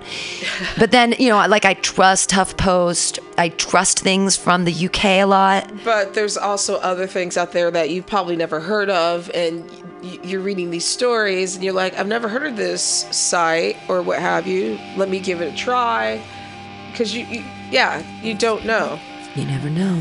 Like, yeah, I trust The Guardian and The Telegraph and HuffPost, Al Jazeera. Sure. You know, yeah. Al Jazeera, I have a hard time though, because I can't understand what they're saying. No, they always have it on. They always have it on at the awesome. I'll give them a plug. If you're ever in the Tenderloin and you want the best Indian Pakistani food, go to Tikka Masala. Oh, that place is delicious. Oh, they're amazing on Ellis in between Jones and Leavenworth. They're open really late night. When there's cricket, they're open at like 4 a.m. And they're great. And they have the best food. But they always have Al Jazeera on. And because they all speak whatever Farsi or whatever language is Arabic or whatever's happening. And so sometimes we were there the other night and I was watching it and I was like, boy, I wish I knew what they were saying. Yeah. There's Al Jazeera America. There's that too. They just don't want to watch that. So here's the Yahoo News. We can see what they still. Kathy Griffin's on the top. Armed suspect arrested at Trump's D.C. hotel. Interesting. American wounded in deadly Kabul blast. Trump faces deadline for moving U.S. something. Trump care would depend on why Trump's tax cuts are dying. Ooh, that's good that they're dying. Well, so they're. It's all 45 in the news today. All 45 in the news. Attention he needs. Right, a lot of it. U.S. fires missile to test system designed to intercept missile attack. Oh my God, are we still doing Star Wars? Yeah. North Korea's latest missile launch. Could they attack us? You remember we would play this game like once a week. Go to the different news sites and websites. Right. Compared to 6 months ago when we would look up Yahoo, where there'd be some bullshit story about bullshit. Right. Look where we're in some shit. Because how about this? Duck! Treasury will hit the debt limit soon unless Congress votes to raise it. Wow. Debt limit. Oh. See? Now we have some stories. Basically. And then this is where we get salacious. Female cop's remarkable double life shocks officer. But that's also sponsored, so we can tell. So there's a little thingy above things that'll tell you if they're sponsored and where they come from, which is nice. Here's another sponsored one.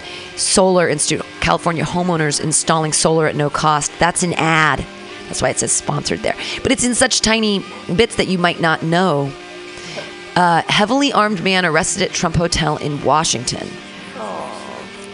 It's interesting that it's all. Spicer tussles with reporters after Trump's foreign trip. Spice Man. The Spice Man. I really enjoy Saturday Night Live's. Yes. The girl that plays him. She's so funny. Melissa McCarthy. Yeah, she's so funny with that. That bitch better get an Emmy. Well, it's all very sad. Because that's the world we live in. Yeah. Oh. The Kathy Griffin thing will go away. Yeah, tomorrow. Tomorrow is Thursday. Well, right? Also tomorrow is the Warriors taking on the Cavs. Oh. It's game one of the important games because the Warriors are going to win. Speaking of sports and the Cavs, LeBron James, his house was vandalized. Someone spray printed nigger. Oh, no way. Yeah, on his house in Los Angeles. That is not... They spray painted nigger. That is not cool. Yeah. Really? Yeah, that's another story. Speaking of, that's the sports talk. Yeah, let's see how quickly that comes. Police are looking into a racial slur sprayed on the front gate of LeBron James's home in Los Angeles. Oh, poor LeBron. The Warriors are damn good, but you can't bet against LeBron James. Well, yeah. I don't bet money, but I'm really hoping that the Warriors do the damage. Yeah. So there was a racial slur sprayed on his front gates. First reported by TMZ. Do you think that TMZ actually wrote it and then reported it? No, that would be funny. That would be funny if a news outlet went out to create fake news but made it real. Oh, that's meta as fuck. I think it was a Warriors fan. But police confirmed the incident, which is still under investigation, to ESPN. It was first reported by TMZ. So I'm saying TMZ went out there, spray painted it, and then went, I just found this story. Look at LeBron's house. I found it. TMZ, real news. Right? So, is that illegal? Can you actually can you make your own crime but then report it if you're a reporter? Yeah, white people do that shit all the time. They with black people, yeah. Yeah, totally. The incident was captured on surveillance video. That's great. They spray painted the N-word on the front gate. And they got them on tape. James bought the house in 2015 for roughly $20.9 million. It is 9,440 square feet. That's a big motherfucking house. That's a big house. Oh, LeBron. Too bad that nigger's house is bigger than yours. Stupid. And why does he have a house in Los Angeles? Well, I know he has a house in Los Angeles because he's a big actor. I'm telling you, Trainwreck. I actually hate him because of last year with the... I don't hate him. Okay, I very much dislike him. And if he does poorly, I will say, I rejoice in your failure. But because I love the Warriors. But why does he have a house in L.A.? Because he's a really good actor, and he was good in Trainwreck, and I got a good amount of... I actually was like, he actually does a lot of producing, too. Good for him. So he... But good he, for him. But he also... He mostly lives in Akron, Ohio. Gotcha. So, yeah. I like LeBron. He's all right. He's cool. He's all right? He's all right. Yeah. Oh, and then speaking of another... sports news. You know our fella Colin Kaepernick? Oh, yeah. Yeah. Uh-huh. NFL still will not pick him up, because he's a good guy who protests and he's part of the movement, and he doesn't beat his wife. Wow. Yeah. Controversy with him not being picked up by any team exposes Mike Freeman's 10-point stance Giants, the Kaepernick conundrum. 49ers would have cut Kaepernick if he hadn't opted out. Well. We know. Seahawks not expected to sign Kaepernick. You know why? Well, and I know why. Well, and it's not just about his performance either. No, of course not. Well, and I respect him for being outspoken, and I think it is that they don't like a strong, educated person of color. They just want somebody to throw a ball and toss it and get rich, and that's it. And there aren't a lot of their African American there aren't usually traditionally African Americans are not quarterbacks because that would mean they'd be in a big leadership position and they'd really be in charge of the team, and we wouldn't want to do that. Yeah, exactly. We wouldn't want to, There you go. Mm, yep, I'm starting to see it. Yeah. Yeah. He's a leader. He's a leader. Well, we only get white leaders. Ugh, I don't. That's your moment in sports. So that's your moment in sports. Do we want to try to do a rap? Who would we want to? I would say any of the Trump fuckface kids. So or Jared Kushner. He's in some trouble too right now, but he don't talk. So actually, we wouldn't really have see some Barron Trump quotes. I don't really know a lot about him. Barron Trump's 11 years old. I say Ivanka. Oh right. Because we could do you have to check out the book she wrote Why Women Work or something. There's some great, stupid quotes out of that book. Right. Well, it's the same thing as when Donald Trump said, I'm a self-made man. I just got a little $1 million loan from my dad. Just got it started with just a little $1 million loan from my dad. $1 million. That's all, that's you know. All. So, also, Ivanka, she's such a hard worker, you know. I only gave her $10 million to start her little company. Oh, here we go. The most revealing quotes from Ivanka's new book, looking very pretty on the front. Women Who Work, Rewriting the Rules for Success. Yes, when I like to get to the glass ceiling, I like to take my titties and squish them right up against him. Because that's how I like to lean into the glass ceiling. And so I get like a little nice nipple print, you know. We mind, that's one of my jokes, not yours. We mind the advice book's 222 pages for clues into what drives the notoriously private first daughter. Ooh. Oh my God. And her new self-help book that she describes as deeply personal, Ivanka Trump reveals, I personally love the word curious. That's about as intimate it gets for the first daughter, whose public image as a do-it-all working mother and moderating force for the White House has been carefully calibrated to reveal no extraneous personal detail. In the book, Women Who Work, Rewriting the Rules of Success, which was published Monday, Ivanka Trump doesn't give much insight into her own life in a fishbowl upbringing like she tried to do in her first book, The Trump Card, published in 2009. And her largely behind-the-scenes role in her father's presidential campaign barely registers in the pages of advice on how to be a successful working woman. Instead, she sticks to a pablum advice. Cultivating authenticity is essential to creating strong bonds with your coworkers. She writes in one chapter of a book that leans heavily on quotes from outside experts who have written their own advice books. Oh, she plagiarized others. That's very nice. Yeah. Some of the bromides she doles out are so nice, she wrote them twice. I believe that we each get one life, and it's up to us to live it to the fullest. She writes on page 8 of the book. On page 145, she repeats the line verbatim. I believe we each get one life, and it's up to us to live it to the fullest. In another chapter, Ivanka Trump lists calligraphy, chess, and dancing as a few good options for stress-relieving, balance-achieving hobbies for working women. Political Mind, the 222 pages of career advice for any new clues about how the Trump family operates, or for fresh insight into one of the people who is closest personally and professionally to the President of the United States. Ivanka, we're going to totally use this. Yeah. Ivanka on life advice. Divorcing ourselves from the reality that we have full lives isn't useful or sincere. Divorcing ourselves from the reality that we have full lives isn't useful or sincere. Passion is what makes us feel most alive. In setting boundaries, I find it's important to know your values, but know your environment too.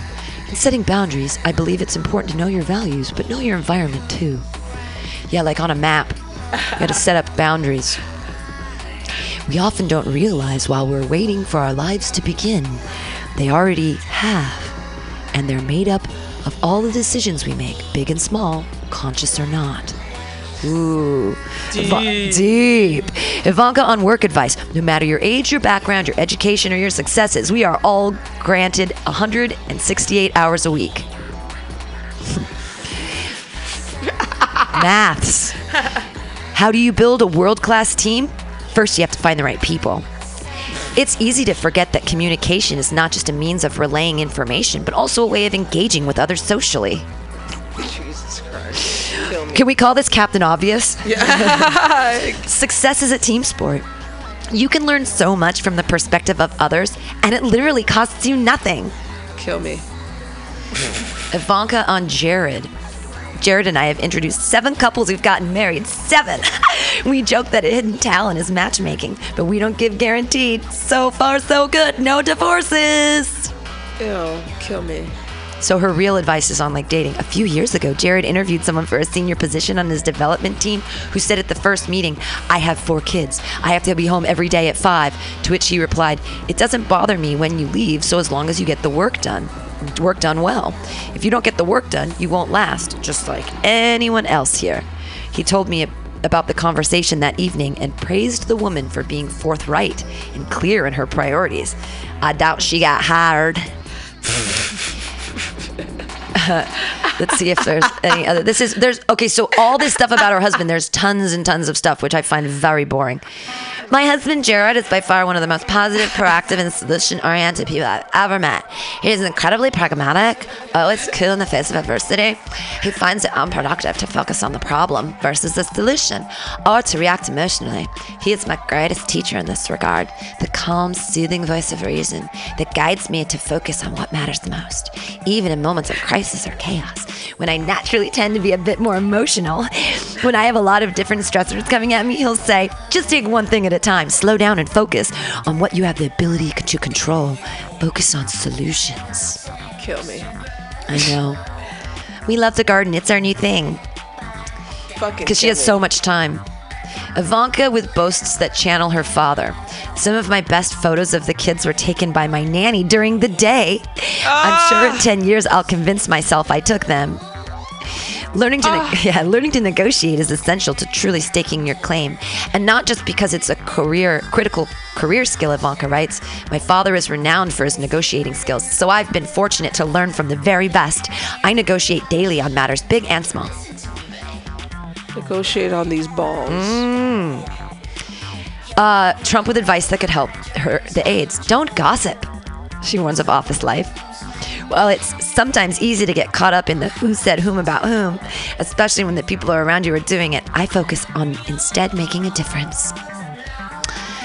What a stereotype. She's like, I mean, there's nothing in this book at all. And she plagiarized. And she, her life advice. Oh boy. Oh, Ivanka. What kind of background music should we have for this?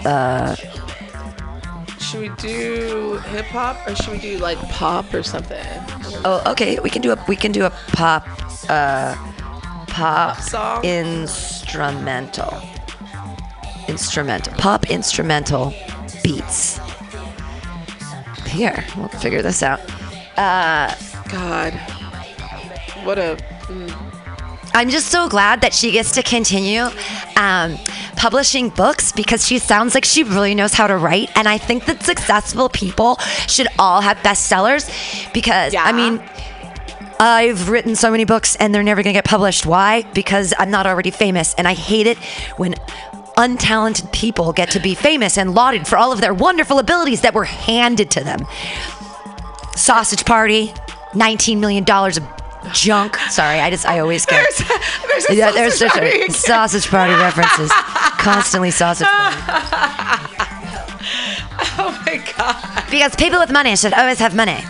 Please don't write fucking books. Please, yeah. Stop writing. She's work. Here we go. Women been working. Let's see how this one sounds. This is the. Well, I'll start over because I kind of already like it. It's kind of slow, and we're gonna try this out today. Hey, it's Dirty P and the Sheriff coming at ya. Yeah, coming at ya. Ivanka. Some magic from Ivanka Trump. Women who work. She doesn't work.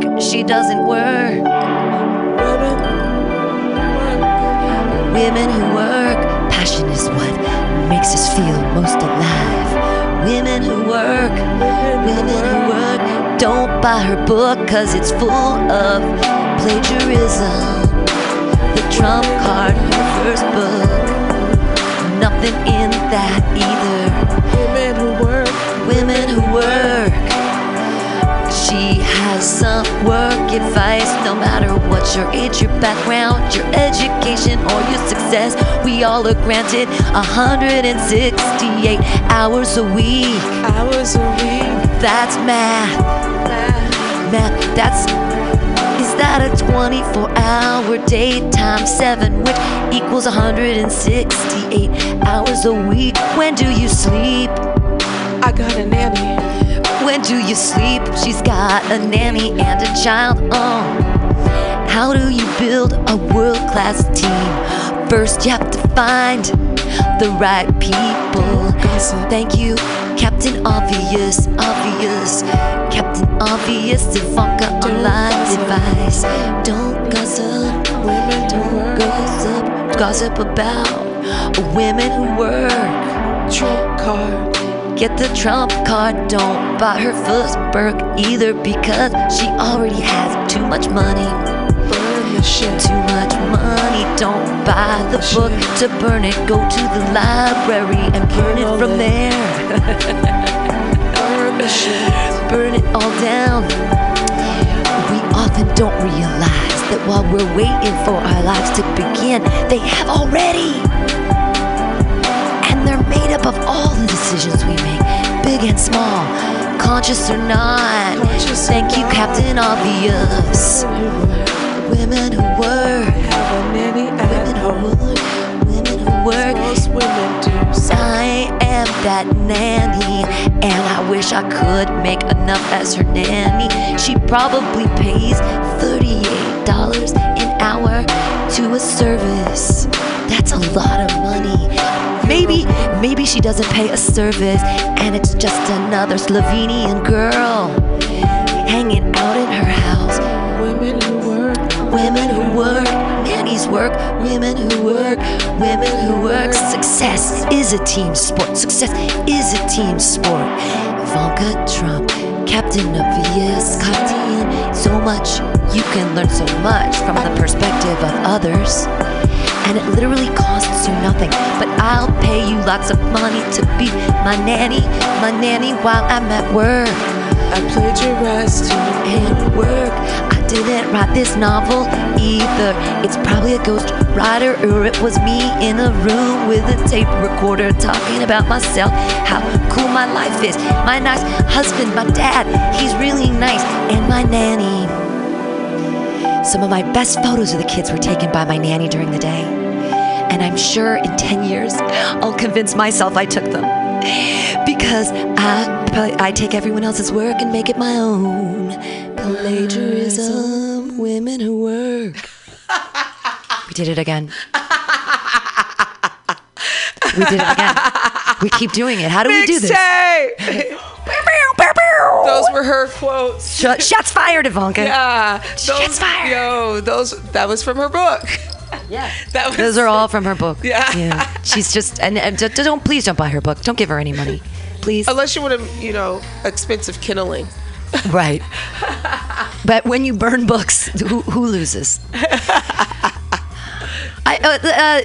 Speaking of books or writers, I just in case we got lost today, I brought in a short story from our buddy Stephen King. It's a real short one, but I was gonna if we got lost. We have about 20 minutes left in the AltaCast. You've been listening to MutinyRadio.fm. I'm your host Pam Benjamin. I'm joined by the Sheriff of Truth, LaToya. When that's true, we just finished our song by Hot Dirty P and the Sheriff.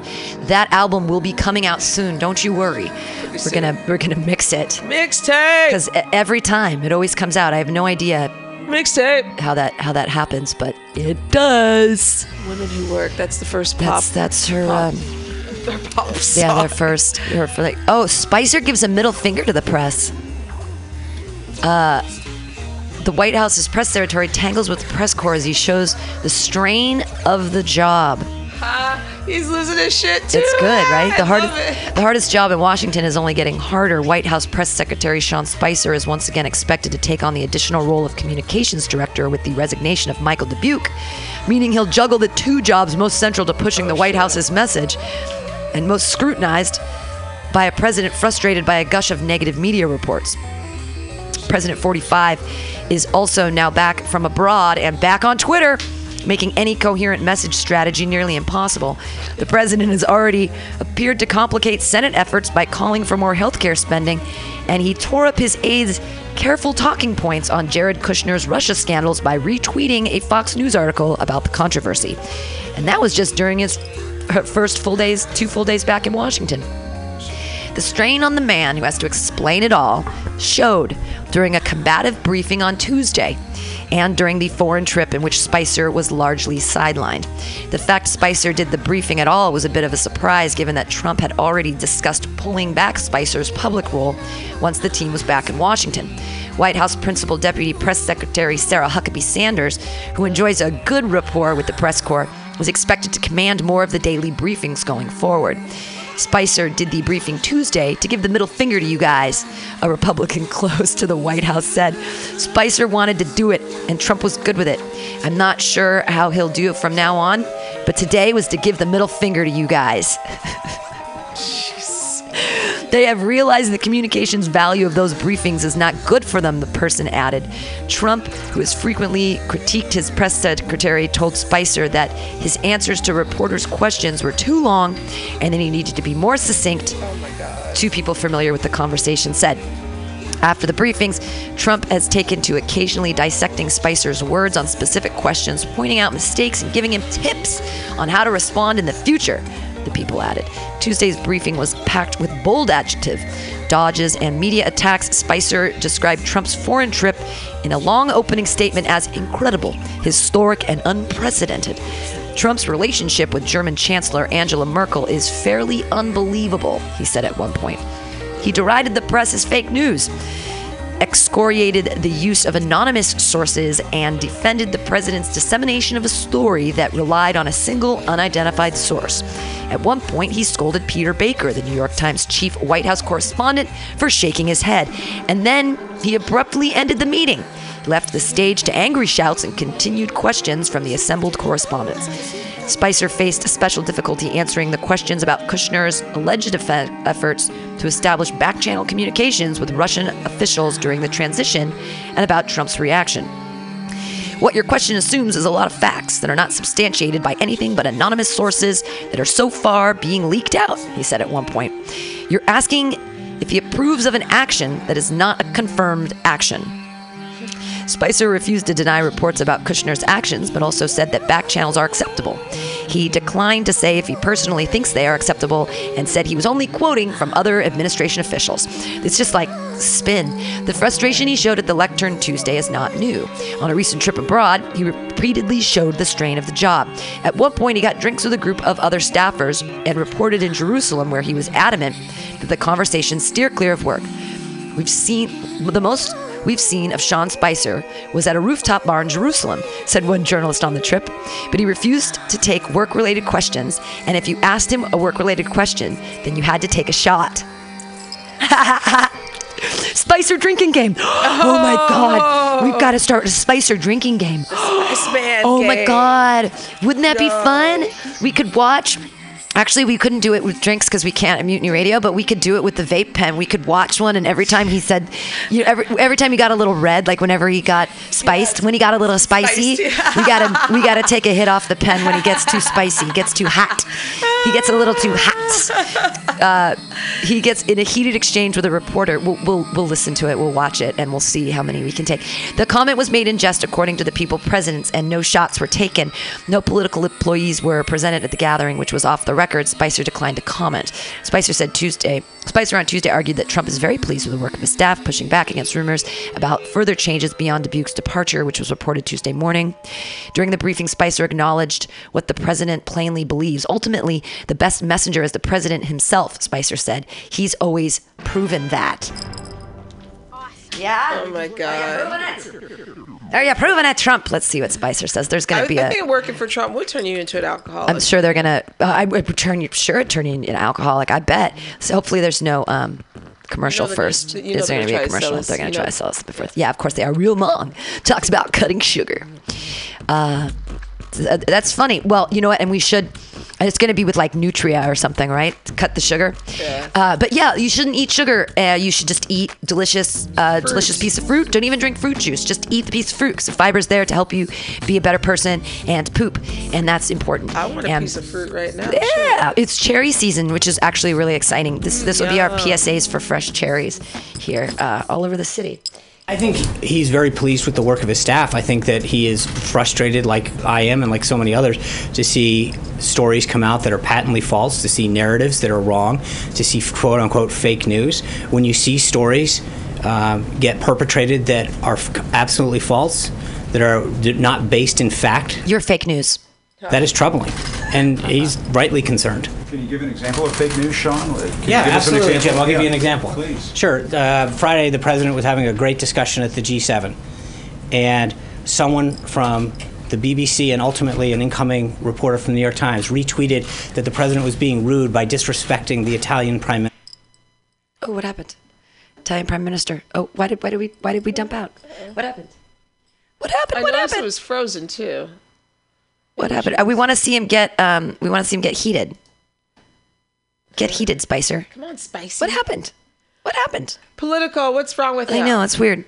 Well, we wanted to play a drinking game, but we're not drinking though. No, we're not drinking. We wanted to take shots fired with the. We'll just do it anyways. I'm gonna take this toke and hope that the DEA stops existing.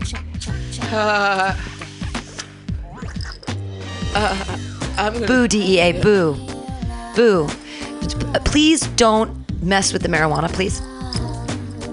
I am scared that they are going to try to roll back all of the forward motion we've had. Forward movement with what's been happening in California. What are they going to do? Are they really going to come in like states' rights? We've legalized it.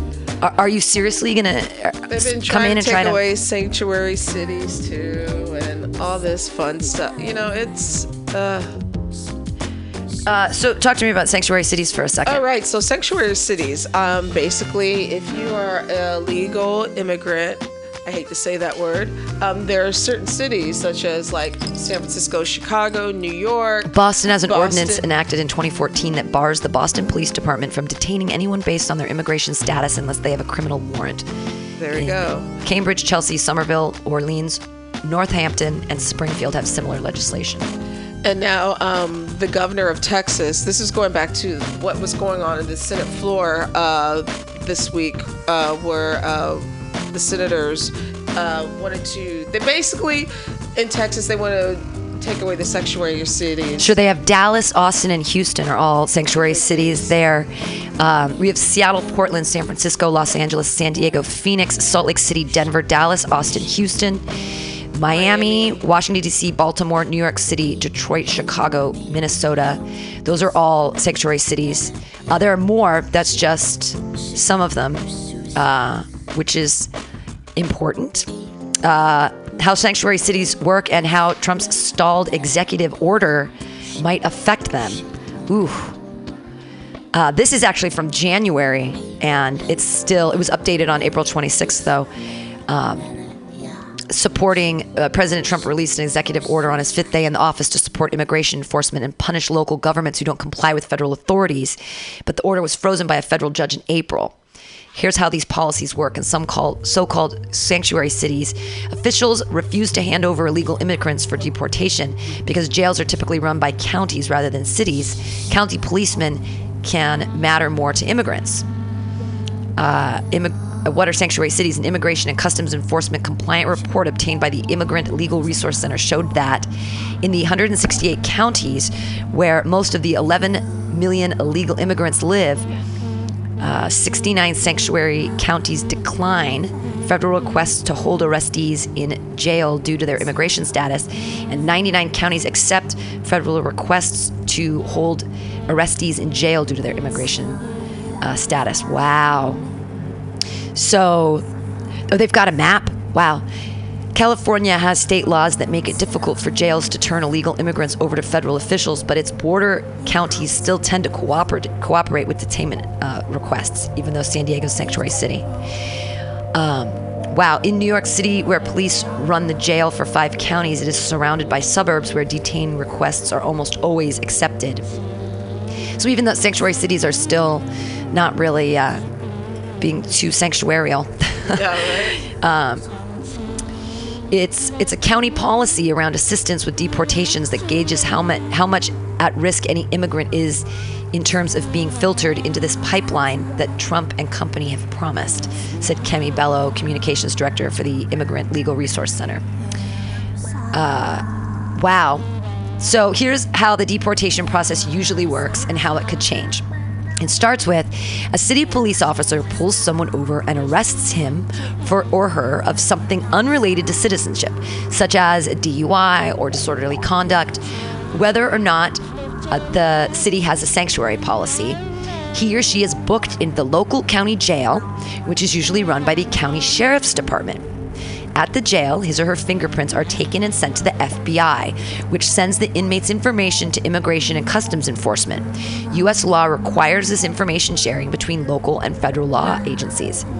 If ICE finds the inmate is undocumented, it submits a detainer request to the county jail.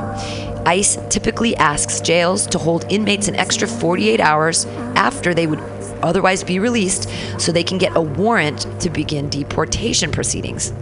Under Trump's new policy, ICE could begin deportation earlier in the process before criminal proceedings are complete. Then, the Department of Homeland Security has said that complying with these requests is voluntary because keeping someone in jail without a warrant violates the Fourth Amendment. So here's what happens next, and it depends on county policy. If the county says no, if the jail is in a county with a policy of frequently declining these requests, the inmate is released once the criminal case is complete.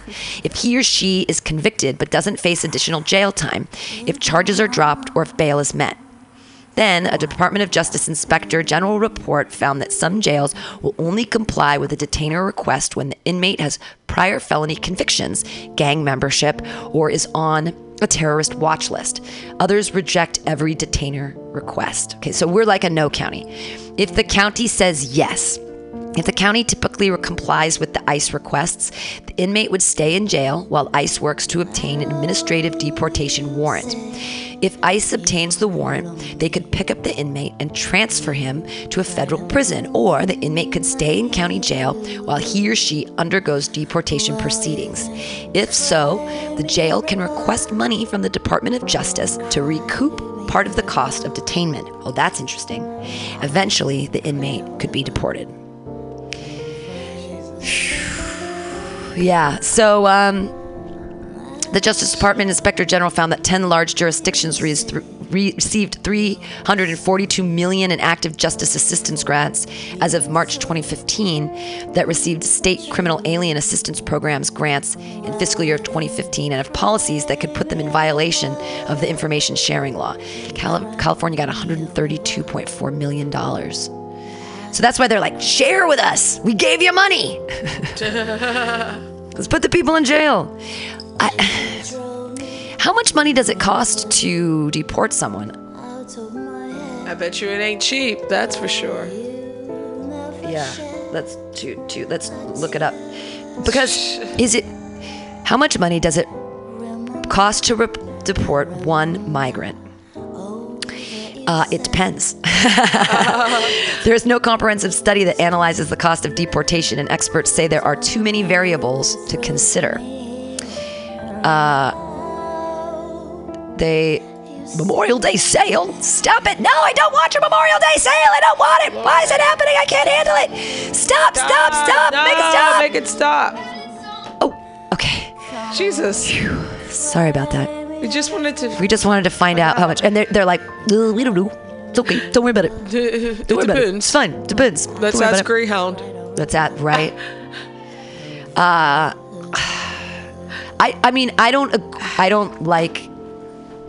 don't agree with deporting people. It breaks up families. And they say, oh, they should be here illegal. They should be here legally. Well, and it'd be great if everybody could, but oh, there we go to American history again. I know, right? It's just like, who? When did we decide on these crazy borders? That's the other thing that makes me think about land, right? Okay, so people in this city in San Francisco, they own the land on their house or whatever. When did we break all the land up? And when did we decide who get it? And who do they give the money to buy the land? Because we took the land from other people, and then all of a sudden we say, well, this is the federal land, and this is this land. How do you just decide that someone owns the land? And what, there's paperwork everywhere on everything? Like, whatever. When we first got here, they were like squatting rights. Like, oh, okay, we're buying the land. Really, it was the Indians' land. I read the Laura Ingalls Wilder. We've read that. We know. But so... We just gave people land and said, hey, if you stay on it for 3 years and make it work, it's yours. But it wasn't theirs to begin with. So who belongs to what, whose is whose, and how do we figure that out? And why do we have all these wealthy landowners? And how did they get the land? Can I just mention Standing Rock right now? Thank you. That has something to do with land. Right. And let's give them the land, but then when there's something worth on it, let's take it away. Yes, which there is. They had a contract that they weren't supposed to build on that land. Sure. But, it's just a bunch of, brown people anyway. Yeah, so let's just, They didn't have any money anyways. I just, philosophically, it's all really sad and disappointing. Like, our history, where we are, all the entitlement that we have. Read a book. Well, how we've moved enslavement of our own people. And we still do enslave our own people with the 9 to 5 and the 168 hours in a week. Work all of them so that you can have a house and live in the suburbs and eat chilies. And then shoot yourself. And then, right.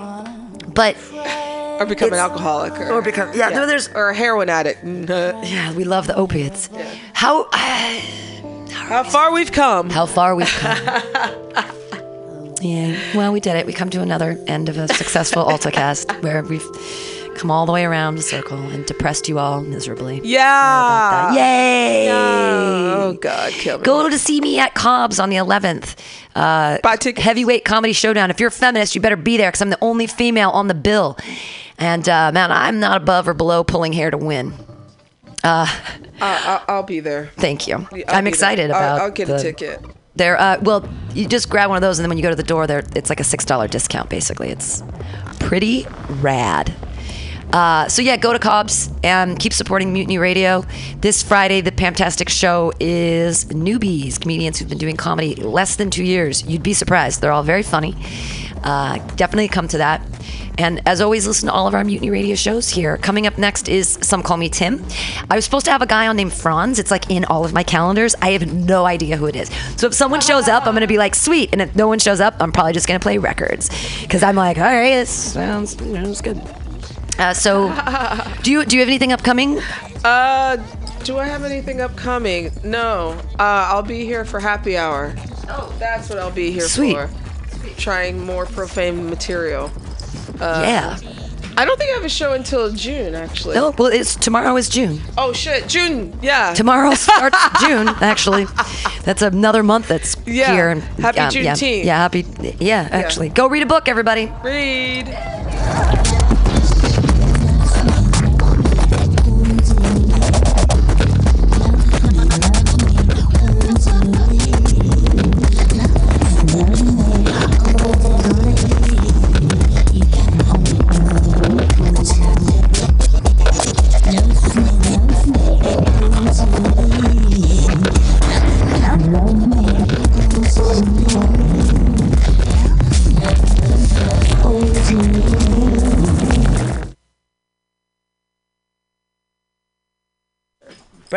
My name is Breakfast, and I'm running for Chancellor of the United States of America. For too long, we have gone without a Chancellor who is willing to take bold leaps of faith and logic to create new possibilities for our great, big, fat nation. As your Chancellor, I will balance the budget on the head of a pin, give entertaining speeches, have scandalous affairs, write strongly worded letters to unpopular foreign leaders, look good on camera, end all hunger, crime, abuse, war, disease, disasters, sadness, depression, oppression, repression, suppression, transgression, obsession, expression, impression, regression, and digression by signing pieces of paper that express my disapproval of such things. And invest in an American flag pin to be worn prominently on my stylish jackets. It's time to work together to take the country back from us and return it to ourselves. It's time to turn this country around and drive it into opposing traffic. It's time to take a chance on the Chancellor.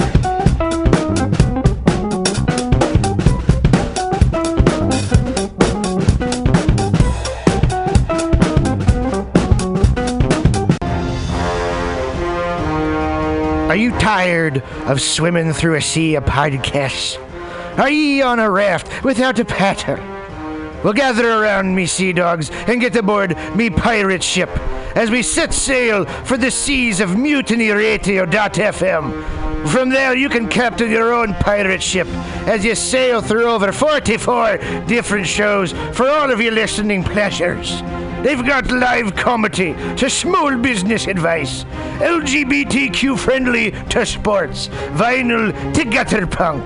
MutinyRadio.fm has the best programming the Internet Ocean has to offer you. I bet my peg leg on it, or I ain't scurvy shit-faced McRat.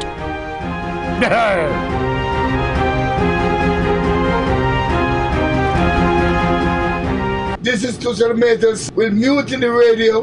Big up to the number one station that rules the nation. Give it to me every time. Ah!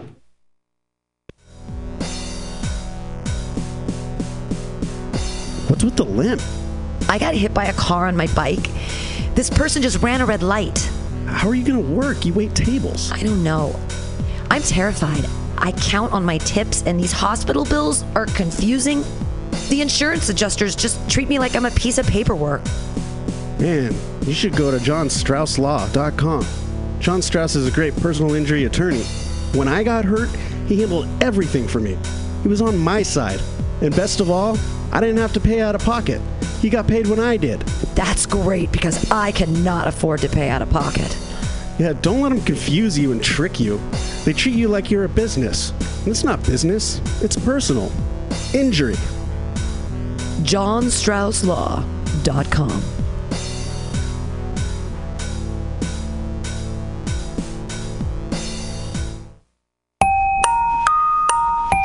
The Night Space brings you High Time Story Time every Wednesday night from 10 to midnight on Mutiny Radio. Listen to San Francisco's finest underground comedians read crazy stories written by me, Arden, on The Night Space. The Night Space, featuring High Time Story Time every Wednesday night from 10 to midnight on Mutiny Radio. High Time Story Time Volume 1 now available on Amazon.com for Kindle and electronic download.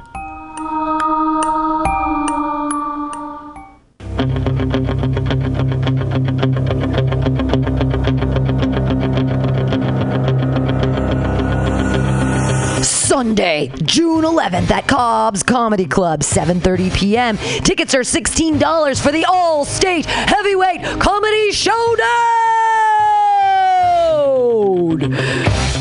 Hosted by Terry Dorsey, featuring some of the best comedians all over California, from San Francisco, Pam Benjamin, from Saratoga, Joey Avery, and all the way out of San Diego, Mike DeVore. Other comedians as well, for only $16 at Cobb's Comedy Club, 915 Columbus Avenue. Go get your tickets for June 11th now.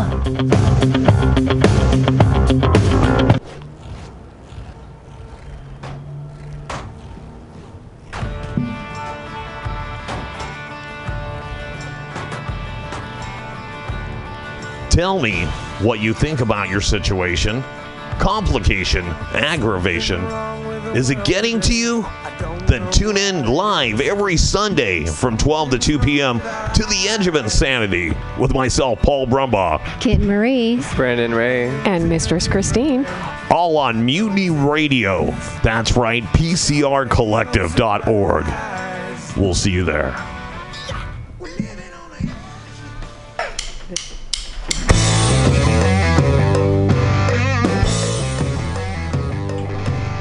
Do you need an awesome and underground space for an event? Look no further than MutinyRadio.fm. Our 30-seat flexible space can accommodate your acoustic band, birthday party, comedy show, dance party, karaoke super fun, theater event, fundraiser. If you think it, we can do it. You run the door and promotion, we run the sound, space, and podcast. Rentals available Thursday, Saturday, and Sunday from 8 to 10 at Mutiny Radio FM's performance space at 2781 21st Street in the Deep Mission at 21st in Florida. Contact Pam at pamsadai@hotmail.com for more options and booking dates. Incredible socialist prices so you can be creative in a free speech space without breaking the bank.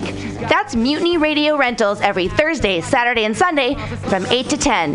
Book your event now. Trying to hurt me, but boy, how it burns me whenever she touches me, and oh, I feel so lucky. Good evening there, my friends here at MutinyRadio.fm. Chester Cashcock here, and giving you my love and regard as well as movies over there.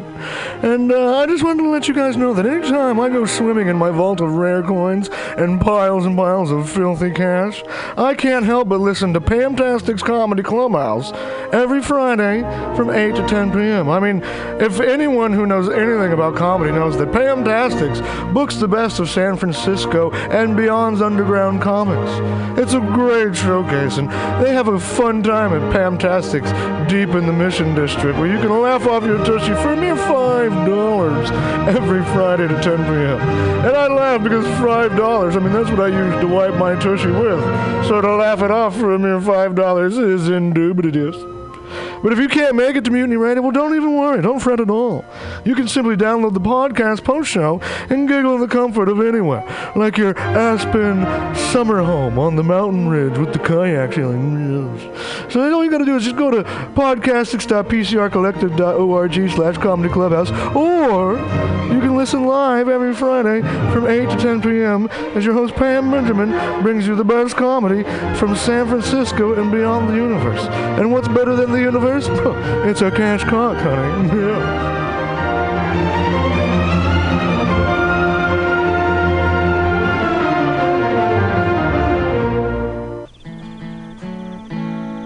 Billy Bob, you ever want to be funny?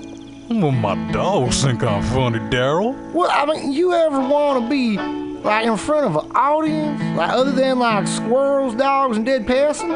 Oh, shit. From time to time, I've been giving it a thought or two. You know, if you go to Joke Workshop, there's more than two peoples paying attention to your jokes, and they ain't even gonna be jerks about it. Daryl, are you serious? I can get people to listen to my jokes? And they'll even say nice things, dude, before they tell you how to get improvements. No way. What is this dag-nabbit thing called? It's Joke Workshop. Joke Workshop? Yep, every Monday, 6 to 8 p.m. on the Mutant Radius. So you're saying I could tell my jokes every Monday from 6 to 8? That's what I'm saying. It's the Joke Workshop Mondays, 6 to 8 p.m.